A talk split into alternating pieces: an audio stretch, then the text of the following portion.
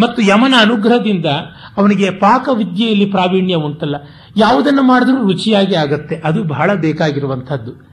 ಏನು ಮಾಡಿದ್ರೂ ರುಚಿಯಾಗುವಂಥದ್ದು ತುಂಬಾ ಮುಖ್ಯ. ಇದೆಲ್ಲವನ್ನ ತುಂಬಾ ಸುಲಭವಾಗಿ, ಸಮರ್ಥವಾಗಿ ಸಾಧಿಸ್ತಾನೆ ಆಗ ಚಿಂತೆ ಉಂಟಾಗುತ್ತೆ. ಇವನೇ ನಳನ ಅಂತ. ಆದರೆ ನಳನ ಯಾವ ಒಂದು ಹೋಲಿಕೆ ಕೂಡ ಇರುವುದಿಲ್ಲ. ಅದನ್ನೆಲ್ಲವನ್ನ ಬಂದುಬಿಟ್ಟು ಅವಳು ಹೇಳ್ತಾಳೆ.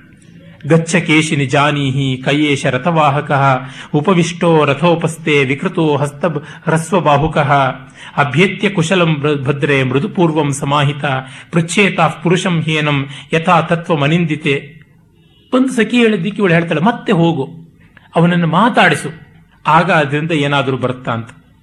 ಆಗ ಕೇಶಿನಿ ಹೋಗಿ ಮಾತಾಡಿಸ್ತಾಳೆ. ಕೆಲವೊಮ್ಮೆ ಒಂದೇ ರೀತಿಯಾದ ವರವನ್ನು ಹಲವರು ಪಡೆದಿರಬಹುದು. ಅದಕ್ಕಾಗಿ ನೇರವಾಗಿ ಇಂಟರ್ವ್ಯೂ ಮಾಡಬೇಕು ಅಂತ ಸ್ವಾಗತಂತೆ ಮನುಷ್ಯೇಂದ್ರ ಕುಶಲಂ ತೇ ಬ್ರವೀಮ್ಯಹಂ ದಮಯಂತ್ಯ ವಚಸ್ಸಾದು ನಿಬೋಧ ಪುರುಷರ್ಷಭ ಅಂತ ಆರಂಭ ಮಾಡಿ ಪ್ರಶ್ನೆಯನ್ನು ಕೇಳ್ತಾಳೆ. ಆಗ ಬಾಹುಕ ಹೇಳ್ತಾನೆ, ಶ್ರುತ ಸ್ವಯಂವರೋ ರಾಜ್ಞ ಕೌಸಲ್ಯೇನ ಯಶಸ್ವಿನ, ದ್ವಿತೀಯೋ ದಮಯಂತ್ಯ ವೈ ಶೋಭೂತ ಇತಿ ಭಾಮಿನಿ ನಾಳೆ ಸ್ವಯಂವರ ಅಂತ ಅನೌನ್ಸ್ ಮಾಡಿದಕ್ಕೆ ನಾನು ಬಂದವನು, ಅವನ ಸಾರಥಿ ಅಂತ ಬಿಟ್ಟು ಕೊಡದೆ ಹೇಳ್ತಾನೆ. ಆಗ ಅವಳು ಹೇಳ್ತಾಳೆ ನಾನು ಯಾರನ್ನೂ ನೋಡಿಲ್ಲ, ನಲನ್ನ ಬಿಟ್ಟು ಈ ರೀತಿಯಾಗಿ ಮಾಡುವಂಥದ್ದು. ಇಂಥ ಅಶ್ವಚಾತುರ್ಯ, ಈ ರೀತಿಯಾದ ಪಾಕಚಾತುರ್ಯ ನಳನಿಗಲ್ಲದೆ ಇನ್ಯಾರಿಗೂ ಇಲ್ಲ ಅಂತ. ಆಗ ಅವನು ಅದಕ್ಕೆ ಯಾವುದೇ ಉತ್ತರ ಕೊಡೋದಿಲ್ಲ. ಈ ಥರದವರು ಅನೇಕರು ಇರಬಹುದು ಅಂತ. ಆಗ ಅವಳು ಮತ್ತೆ ಕೇಳ್ತಾಳೆ ಕೊನುತ್ವಂ ಕಿತವಚ್ಛಿತ್ವ ವಸ್ತ್ರಾರ್ಧಂ ಪ್ರಸ್ಥಿತೋ ಮಮ, ಉತ್ಸೃಜ್ಯ ವಿಪಿನೇ ಸುಪ್ತ ಮನುರಕ್ತಾಂ ಪ್ರಿಯಾಂ ಪ್ರಿಯ. ಸಾವೈ ಯಥಾ ಸಮಾಧಿಷ್ಠ ತತ್ರಾಸ್ತೆ ತತ್ ಪ್ರತೀಕ್ಷಿಣಿ ದಹ್ಯಮಾನ ದಿವಾರಾತ್ರಂ ವಸ್ತ್ರಾರ್ಧೇನಾಭಿಸಂವೃತ ತಸ್ಯ ರುದಂತ್ಯ ಸತತಂ. ತೇನ ದುಃಖೇನ ಪಾರ್ಥಿವ ಪ್ರಸಾದಂ ಕುರುವೈ ವೀರ ಪ್ರತಿವಾಕ್ಯಂ ಪ್ರಯಚ್ಛವ. ಆ ಹಳೆಯ ಸಂದೇಶ ಏನಿತ್ತು ಅದನ್ನು ರಿಪೀಟ್ ಮಾಡ್ತಾಳೆ. ಯಾವ ಜೂಜುಗಾರ ನೀನು ಕಿತವ ಅಂದ್ರೆ ಜೂಜುಗಾರ? ಅರ್ಧ ಸೀರೆ ಹರಕೊಂಡು ಇನ್ನರ್ಧ ಸೀರೆಯಲ್ಲಿ ಅವಳು ಒದ್ದಾಡ್ತಾ ಕಾಡಿನಲ್ಲಿ ಗೋಳಾಡ್ತಾ ಇರುವಂತೆ ಬಿಟ್ಟು ಹೋದವನು ಅಂತ ಈ ಮಾತಿಗೆ ನೀನೇ ತಾನೇ ಪ್ರತಿಕ್ರಿಯೆ ತೋರಿಸಿದವನು ಅಂತ. ಆಗ ಅದಕ್ಕೂ ಕೂಡ ಅವನು ಏನೂ ಹೇಳೋದಿಲ್ಲ, ಸುಮ್ಮನೆ ಇರ್ತಾನೆ. ಆಗ ಅವಳು ಇದಲ್ಲ ಅಂತ ಹೇಳಿ ಮತ್ತೆ ಮತ್ತೆ ಪ್ರಶ್ನೆ ಮಾಡ್ತಾಳೆ. ಆಗ ಅವನು ಬಾಷ್ಪ ಸಂದಿಗ್ಧಯಾ ವಾಚ ಪುನರೇದ ಮದ ಅಥಾಬ್ರವೀತ್ ವೈಷಮ್ಯಮಿ ಸಂಪ್ರಾಪ್ತ ಗೋಪಯಂತಿ ಕುಲಸ್ತ್ರಿಯ ಆತ್ಮಾನಮಾತ್ಮನಾ ಸತ್ಯೋ ಜಿತಸ್ವರ್ಗ ನ ಸಂಶಯ ರಹಿತ ಭೃತೃಭಿಶ್ಚೈವ ನ ಕೃದ್ಯಂತಿ ಕದಾಚನ ಹೆಂಗಸರು ಯಾವತ್ತೂ ಗಂಡನ್ನ ಬಿಟ್ಟು ಇದ್ದು ಅವನನ್ನು ದೂರುವುದಿಲ್ಲ।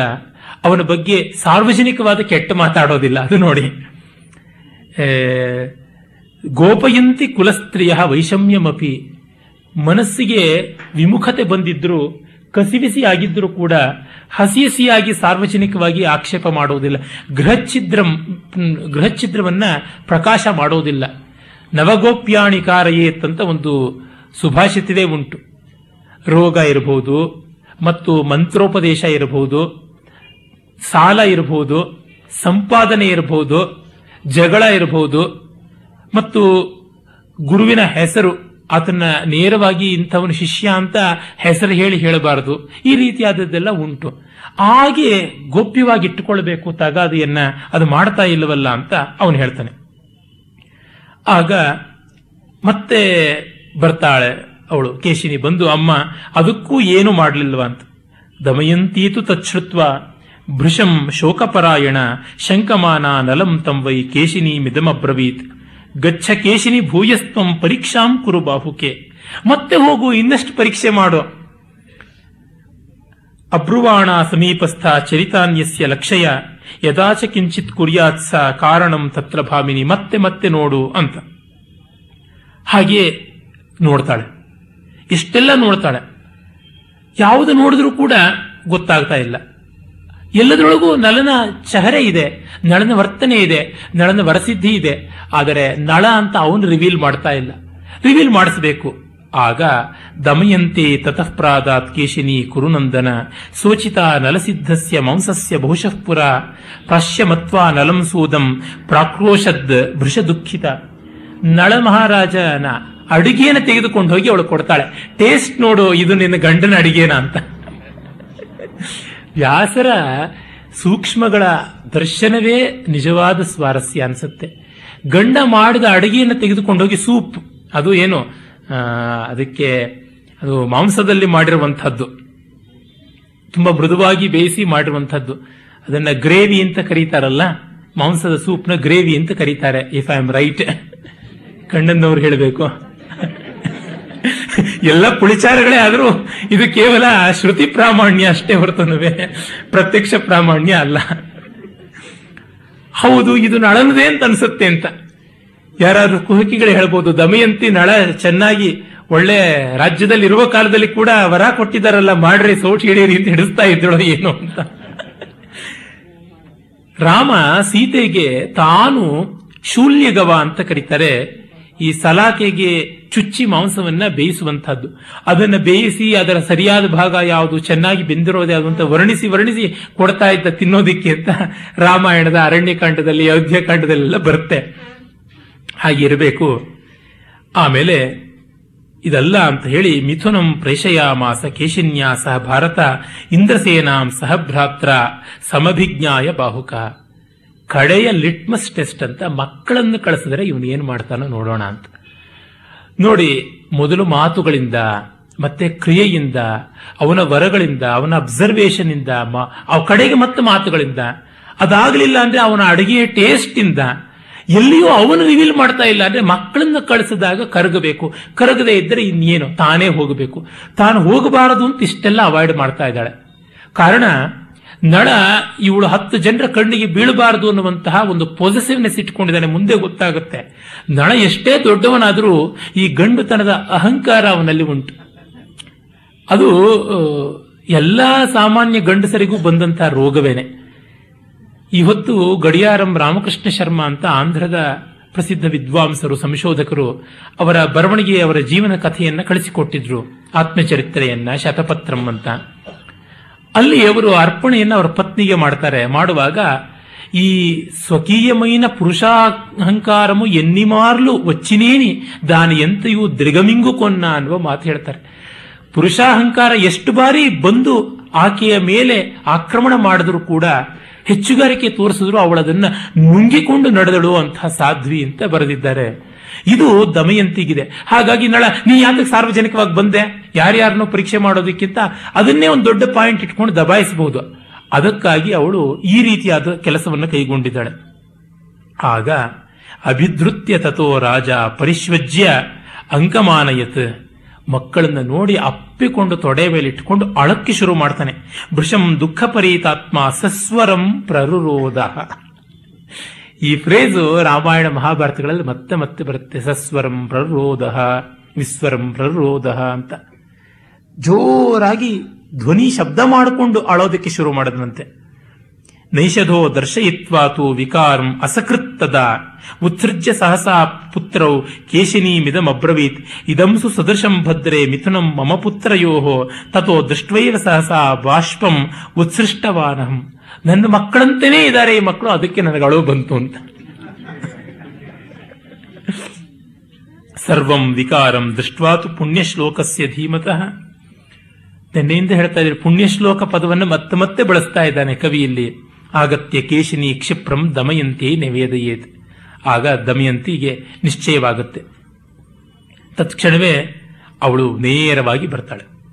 ತಂತು ದೃಷ್ಟ್ವಾ ತಥಾ ಯುಕ್ತಂ ದಮಯಂತಿ ನಲಂ ತದ ತೀವ್ರ ಶೋಕ ಸಮಾವಿಷ್ಟ ಬಭೂವ ವರವರ್ಣಿನಿ ತತಃ ಕಾಷಾಯ ವಸನ ಜಟಿಲ ಮಲಪಂಕಿನಿ ದಮಯಂತಿ ಮಹಾರಾಜ ಬಾಹುಕಂ ವಾಕ್ಯಮ ಮಹಾರಾಜಂ ಬಾಹುಕಂ ವಾಕ್ಯಮಬ್ರವೀತ್ ಅವಳು ಕಾಷಾಯ ವಸ್ತ್ರವನ್ನು ಉಟ್ಟುಕೊಂಡು ಜಟೆ ಕಟ್ಟಿಕೊಂಡಿದ್ದಳಂತೆ ದಮಯಂತಿ.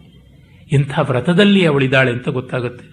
ಈ ಸಂಸ್ಕೃತ ಕಾವ್ಯಗಳಲ್ಲಿ ಗೃಹಿಣಿಯಾದಂತಹ ನಾಯಕಿಯರನ್ನು ವರ್ಣನೆ ಮಾಡುವಾಗ ಅದೇ ಥರ ವಸನೇ ಪರಿಧೂಸರೇ ವಸಾನ ನಿಯಮ ಕ್ಷಾಮಮುಖಿ ಧೃತೈಕ ವೇಣಿ ಅಂತ ಕಾಳಿದಾಸನು ಹೇಳ್ತಾನೆ ಶಕುಂತಲೆಯ ಬಗ್ಗೆ. ಅಂಥ ಒಂದು ವ್ರತದಂತೆ ಅವಳು ಬಾಳ್ತಾ ಇದ್ದಿದ್ದು ಈ ನಳನ ದರ್ಶನಕ್ಕಾಗಿ ನಿಶ್ಚಯ ಮಾಡಿಕೊಂಡ ಮೇಲೆ ಅವನ ಎದುರಿಗೆ ಬರ್ತಾಳೆ.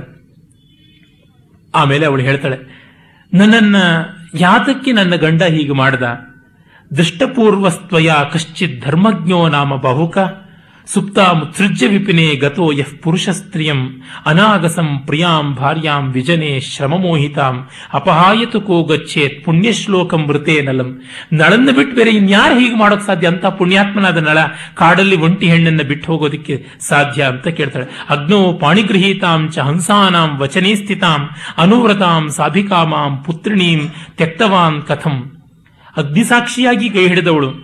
ಮತ್ತೆ ಹಂಸಗಳ ಸಂದೇಶದಿಂದ ಆ ಪ್ರೀತಿಯಿಂದ ಒಲಿದು ಬಂದದ್ದು ಮಕ್ಕಳಿರ್ತಕ್ಕಂಥ ಈ ತಾಯಿಯನ್ನ ಅದು ಹೇಗೆ ಬಿಡೋದಕ್ಕೆ ಅವನಿಗೆ ಮನಸ್ಸು ಬಂತು ಅಂತ ಅಳೋದಕ್ಕೆ ಆರಂಭ ಮಾಡ್ತಾಳೆ.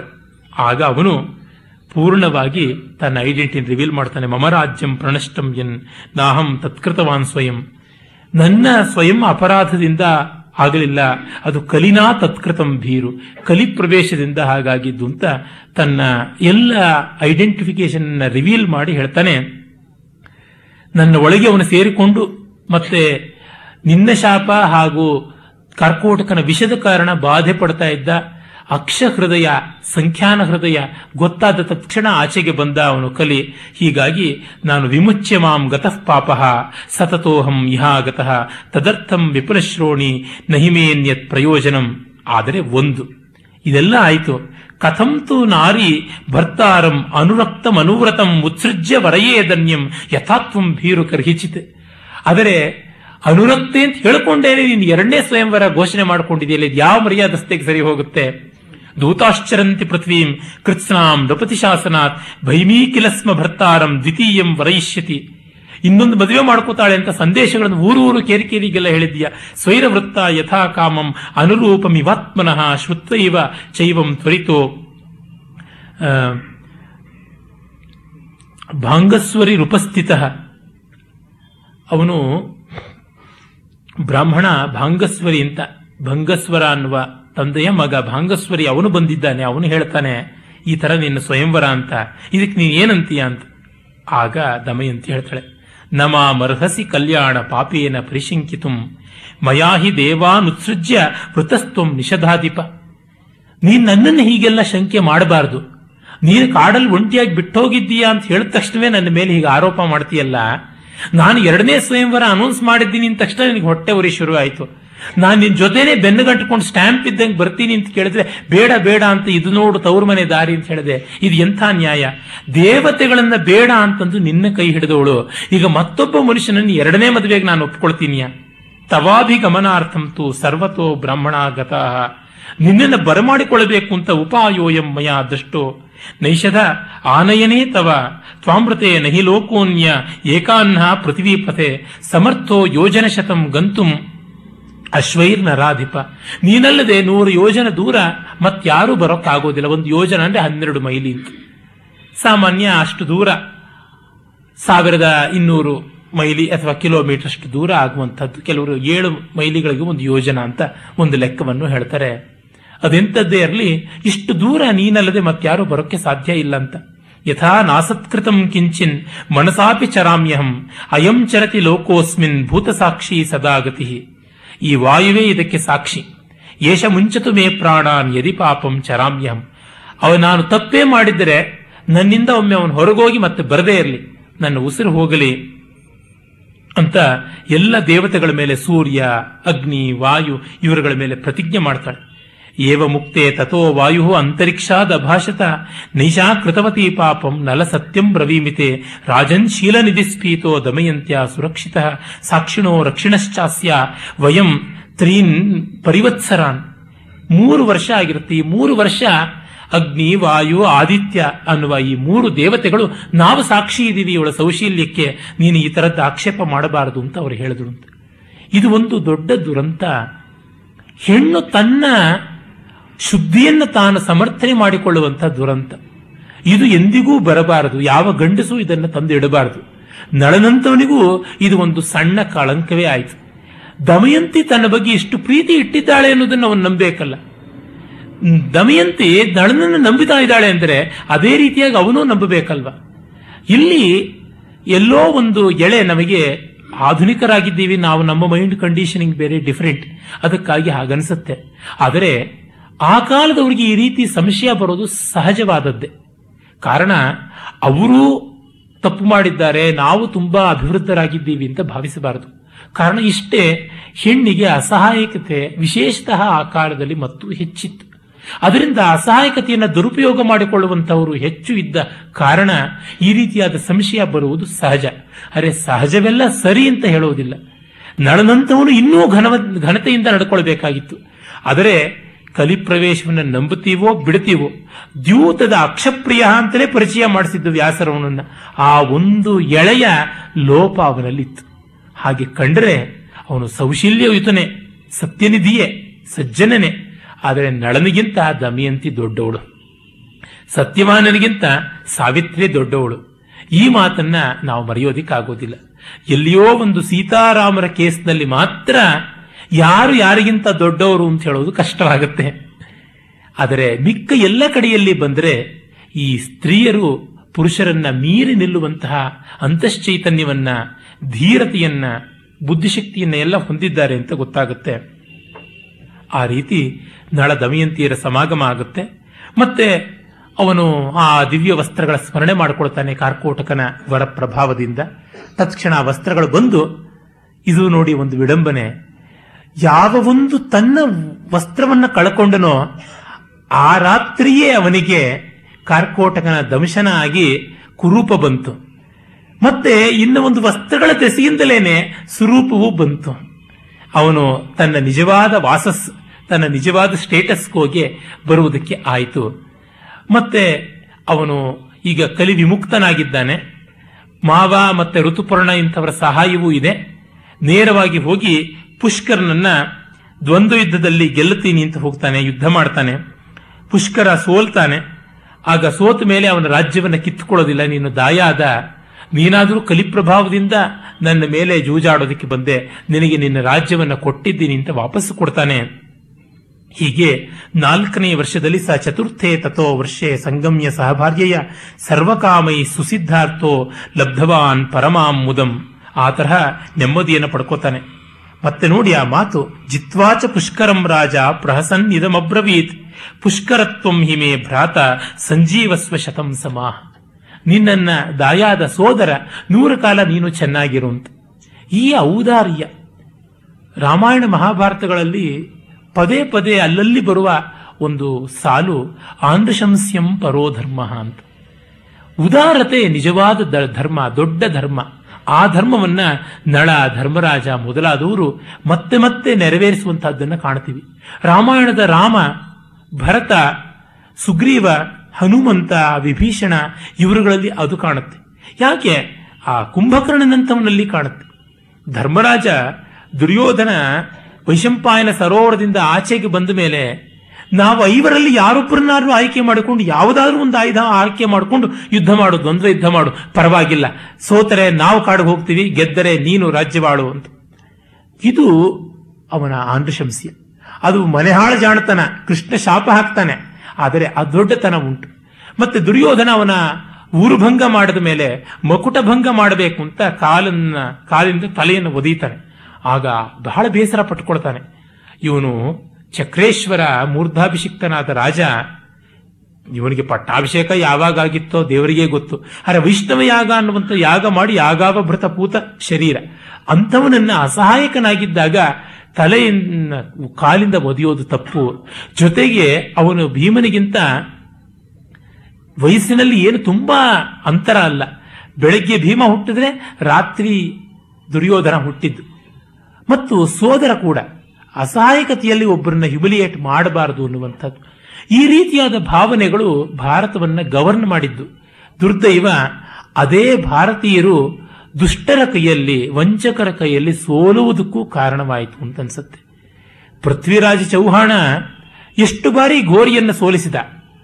ಆದರೆ ಗೋರಿ ಸೋತವನು ಮತ್ತೆ ಬಂದು ಮೋಸದಿಂದ ಅವನನ್ನ ಸೆರೆಯಲ್ಲಿ ಹಿಡಿದು ಕಣ್ಣು ಕಿತ್ತು ಇವನನ್ನು ಹ್ಯುಮಿಲಿಯೇಟ್ ಮಾಡಿದನಲ್ಲ. ಅದು ಎಂಥ ಅವಿವೇಕ.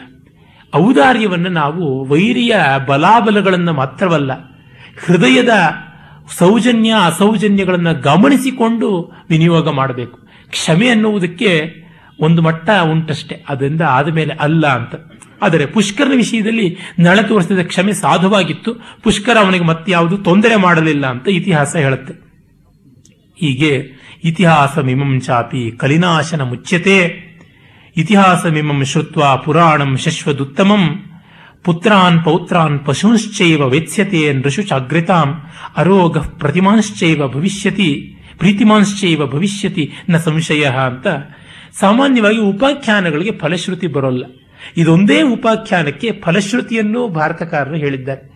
ಇದನ್ನು ಕೇಳಿದವರು ಮಕ್ಕಳು, ಮೊಮ್ಮಕ್ಕಳು, ಆಸ್ತಿ ಪಾಸ್ತಿಗಳ ಜೊತೆಗೆ ಉನ್ನತಿಗೆ ಬಂದು ಆರೋಗದಿಂದ ಅಂದ್ರೆ ಆರೋಗ್ಯವಂತರಾಗಿ ಪ್ರೀತಿಯನ್ನು ಕೂಡಿಕೊಂಡು ಇರ್ತಾರೆ ಅಂತ.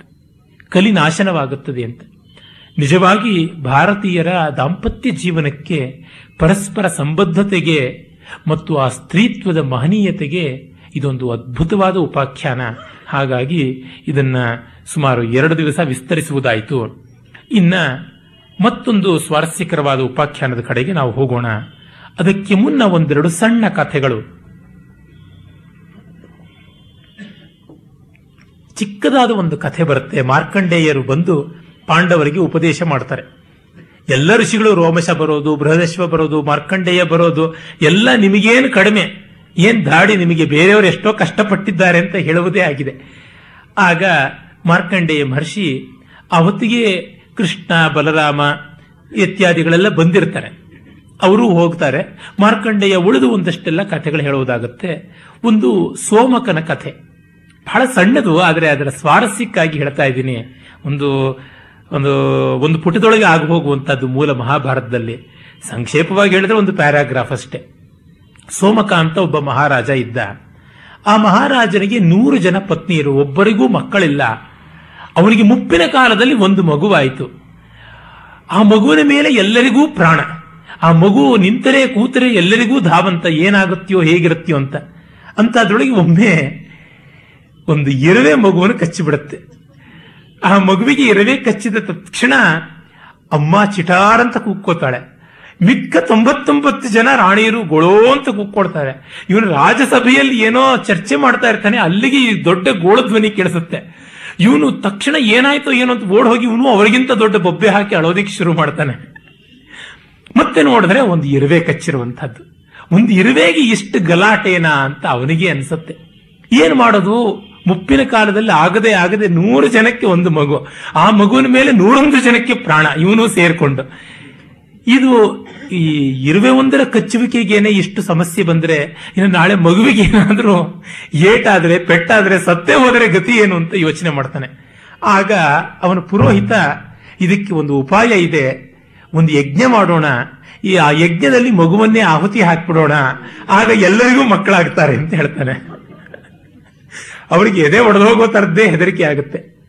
ಇಲ್ಲ ಇಲ್ಲ, ಆ ಯಜ್ಞ ನಿಜವಾಗಿ ಫಲಕಾರಿಯಾದಂಥದ್ದು ಕ್ಷಿಪ್ರ ಪ್ರಸಾದಿಯಾದದ್ದು. ಮಾಡೋಣ ಯಜ್ಞ ಅಂತ ಹೇಳ್ತಾನೆ. ಅಳಕ್ತಾ ಅಳಕ್ತಲೇ ಒಪ್ಕೋತಾರೆ. ಆ ಯಜ್ಞವನ್ನ ಮಾಡ್ತಾ ಇನ್ನೇನು ಪೂರ್ಣಾಹುತಿಯಾಗಿ ಮಗುವನ್ನು ಕೊಡಬೇಕು, ಅಷ್ಟರೊಳಗೆ ಆ ಹೋಮ ಧೂಮದ ಪ್ರಭಾವದಿಂದಲೇನೆ ಎಲ್ಲ ರಾಣಿಯರು ಸಂತಾನವತಿಯರಾಗ್ಬಿಡ್ತಾರೆ. ಆಮೇಲೆ ಅವನಿಗೆ ಸಮಾಧಾನವಾಗುತ್ತೆ. ಆದರೆ ಮುಗಿದ ಮೇಲೆ ಸ್ವಾರಸ್ಯ ನೋಡಿ. ಸೋಮಕ ಮಹಾರಾಜನ ಕಾಲ ಮುಗಿಯುತ್ತೆ, ಅವನು ಸಾಯ್ತಾನೆ. ಆ ಪುರೋಹಿತನ ಕಾಲವೂ ಮುಗಿಯುತ್ತೆ, ಅವನು ಸಾಯ್ತಾನೆ. ಯಮದೂತರು ಪುರೋಹಿತನ ನರಕಕ್ಕೆ ಹಾಕ್ತಾರೆ. ರಾಜ ಸತ್ಕಾರ್ಯಗಳನ್ನು ಮಾಡಿದ್ದ ಅಂತ ಅವನು ಸ್ವರ್ಗಕ್ಕೆ ಹಾಕ್ತಾರೆ. ಏನು ಅಂತ ಕೇಳಿದ್ರೆ ಶಿಶು ಹತ್ಯಾ ಸಂಕಲ್ಪ ಅದಕ್ಕೆ ಅಂತ ಹೇಳ್ತಾರೆ ರಾಜನಿಗೆ. ಆ ನಿನ್ನ ಪುರೋಹಿತ ಮಾಡಿದ ಕೆಲಸ ನಿನಗೆ ಆ ದುಷ್ಟ ಸಲಹೆಯನ್ನು ಕೊಟ್ಟ ಅಂತ. ಅವನು ಕೊಟ್ಟ, ನಾನು ಮಾಡಿದ್ದಲ್ವಾ, ನನಗಲ್ವಾ ಅಂದ್ರೆ, ಇಲ್ಲ, ಇಲ್ಲಿ ಗೈಡ್ಗೆ ಬಹಳ ದೋಷ ಆಗುವಂತಹದ್ದು ಸ್ಟೂಡೆಂಟ್ಗೆ ಅಲ್ಲ ಅಂತ ಹೇಳ್ಬಿಟ್ಟು. ಆಗ ಸೋಮಕ, ನನಗೋಸ್ಕರವಾಗಿ ಪಾಪ ಆ ಪುರೋಹಿತ ಮಾಡಿದ್ದು, ಅವನು ಎಷ್ಟು ಕಾಲ ನರಕದಲ್ಲಿರ್ತಾನೋ ಅಷ್ಟು ಕಾಲ ನಾನು ನರಕದಲ್ಲಿಯೇ ಇರ್ತೀನಿ, ಅಂತ ಹೋಗಿ ಅವನು ನರಕದಲ್ಲಿಯೇನೆ ಆ ಪುರೋಹಿತ ಇರುವಷ್ಟು ದಿವಸನೂ ಇದ್ದು, ಇವನ ತಪಃಪ್ರಭಾವದಿಂದ, ಇವನು ಪುಣ್ಯಾತ್ಮ ನರಕದಲ್ಲಿದ್ದರಿಂದ ಅವನ ನರಕದ ಅವಧಿ ಕಡಿಮೆ ಆಗಿ ಇಬ್ಬರೂ ಕಡೆಗೆ ಸ್ವರ್ಗಕ್ಕೆ ಬರ್ತಾರೆ, ಅಂತ ಕಥೆ. ಆ ಉಪಾಖ್ಯಾನದ ಮಹತ್ವ, ಸ್ವಾರಸ್ಯ ಏನೆಂದರೆ ಈ ಸಂಕಲ್ಪ ಎಂಥದ್ದು ಅಂತ. ಜೊತೆಗೆ ಒಂದೇ ಮಗು ಅಂತಾದರೆ ನಾವು ಕಣ್ಣಲ್ಲಿ ಪ್ರಾಣ ಇಟ್ಟುಕೊಂಡು ಬೆಳೆಸ್ತೀವಿ. ಈ ಈ ಕಾಲದ ಮೈಕ್ರೋಸ್ಕೋಪಿಕ್ ಫ್ಯಾಮಿಲಿಯಲ್ಲಿ ಗಂಡ ಹೆಂಡತಿಗೆ ಒಂದೇ ಮಗು. ಆ ಗಂಡ ಹೆಂಡತಿಯರು ಅವರ ತಂದೆ ತಾಯರಿಗೆ ಒಬ್ಬನೇ ಮಗ, ಒಬ್ಬಳೇ ಮಗಳು. ಹೀಗಾಗಿ ಆ ಮೊಮ್ಮಗು ಆರು ಜನಕ್ಕೆ ಒಂದು. ಆರು ಜನರಿಗೆ ಒಂದು ಆಟದ ಸಾಮಾನು. ಅಂದರೆ ಅದನ್ನು ಎಷ್ಟು ಜೋಪಾನವಾಗಿ, ಎಷ್ಟು ಕೇರ್ಫುಲ್ ಆಗಿ ನೋಡ್ಕೊಳ್ತಾರೆ. ಹಾಗೆ ನೋಡ್ಕೊಳ್ಳುವಾಗ ತಮ್ಮ ಪ್ರೀತಿಯನ್ನು ಯಾವ್ಯಾವ ರೀತಿ ವ್ಯಕ್ತಪಡಿಸಬೇಕು ಅಂತ ನೋಡ್ತಾರೋ ಅದಷ್ಟು ದ್ರವ್ಯಾತ್ಮಕವಾಗುತ್ತೆ. ಭಾವಾತ್ಮಕ ಆಗೋದಕ್ಕಿಂತ ಭವಾತ್ಮಕ ಆಗುತ್ತೆ. ಮೆಟೀರಿಯಲ್ ಕಾಂಪನ್ಸೇಷನ್ ಮಾಡಿ ಪ್ರೀತಿಯನ್ನು ಮಾಡುವುದಾಗುತ್ತೆ. ಜೊತೆಗೆ ಅದು ಎಷ್ಟು ನೋಯದಂತೆ ನೋಡ್ಕೊಳ್ಬೇಕು. ಎಲ್ಲ ತಂದೆ ತಾಯಿಗಳಿಗೂ ಇರುವಂತ ಒಂದು ಅವಿವೇಕ ಏನಂದ್ರೆ, ನಾನು ಪಟ್ಟಂತ ಕಷ್ಟ ನಮ್ಮ ಮಕ್ಕಳು ಪಡಬಾರದು ಅಂತ. ಮತ್ತೆ ನಾನು ಪಡೆಯದೇ ಇರುವಂತ ಸುಖ ಮಕ್ಕಳು ಪಡೆಯಬೇಕು ಅಂತ. ಇವರು ಪಟ್ಟ ಕಷ್ಟ ಅದಕ್ಕೆ ಒಳಿತು ಆಗ್ಬೋದು. ಇವರು ಪಡೆದೇ ಇರುವ ಸುಖ, ಅದಕ್ಕೆ ಮಾರಕವೂ ಆಗ್ಬೋದು ಅನ್ನೋ ಆಲ್ಟರ್ನೇಟಿವ್ ಥಾಟ್ ಬರೋದೇ ಇಲ್ಲ. ಅದರಿಂದಲೇ ಬಹಳ ಬಹಳ ಜೋಪಾನ ಮಾಡ್ಕೊಳಕ್ ಹೋಗ್ತಾರೆ. ಆ ಪೊಸಿಟಿವ್ನೆಸ್ ಕಡೆಗೆ ಕೋತಿಪುಂಡು ಬ್ರಹ್ಮರಾಕ್ಷಸ ಮಹಿಂದಿ ಅಂತ ತೆಲುಗು ಗಾದೆ. ಕೋತಿಗೆ ಒಂದು ಸಣ್ಣ ಗಾಯ ಆಗಿ ಅದು ಸುಮ್ಮನಿಲ್ಲಾರದೆ ಕೆರೆದು ಕೆರೆದು ಕೆರೆದು ಬ್ರಹ್ಮರಾಕ್ಷಸನ ಗಾಯದಂತೆ ಆಗೋಗ್ಬಿಡ್ತು ಅಂತ ಆ ರೀತಿ ಆಗತ್ತೆ. ಮತ್ತೆ ಪಾಪ ಸಂಕಲ್ಪ ಎಂಥದ್ದು ಮನುಸ್ಮೃತಿಯಲ್ಲಿ ಒಂದು ಮಾತು ಬರುತ್ತೆ ಹನುಮಂತ ವಿಶಸಿತ ಆ, ಹನುಮಂತ ವಿಶಸಿತ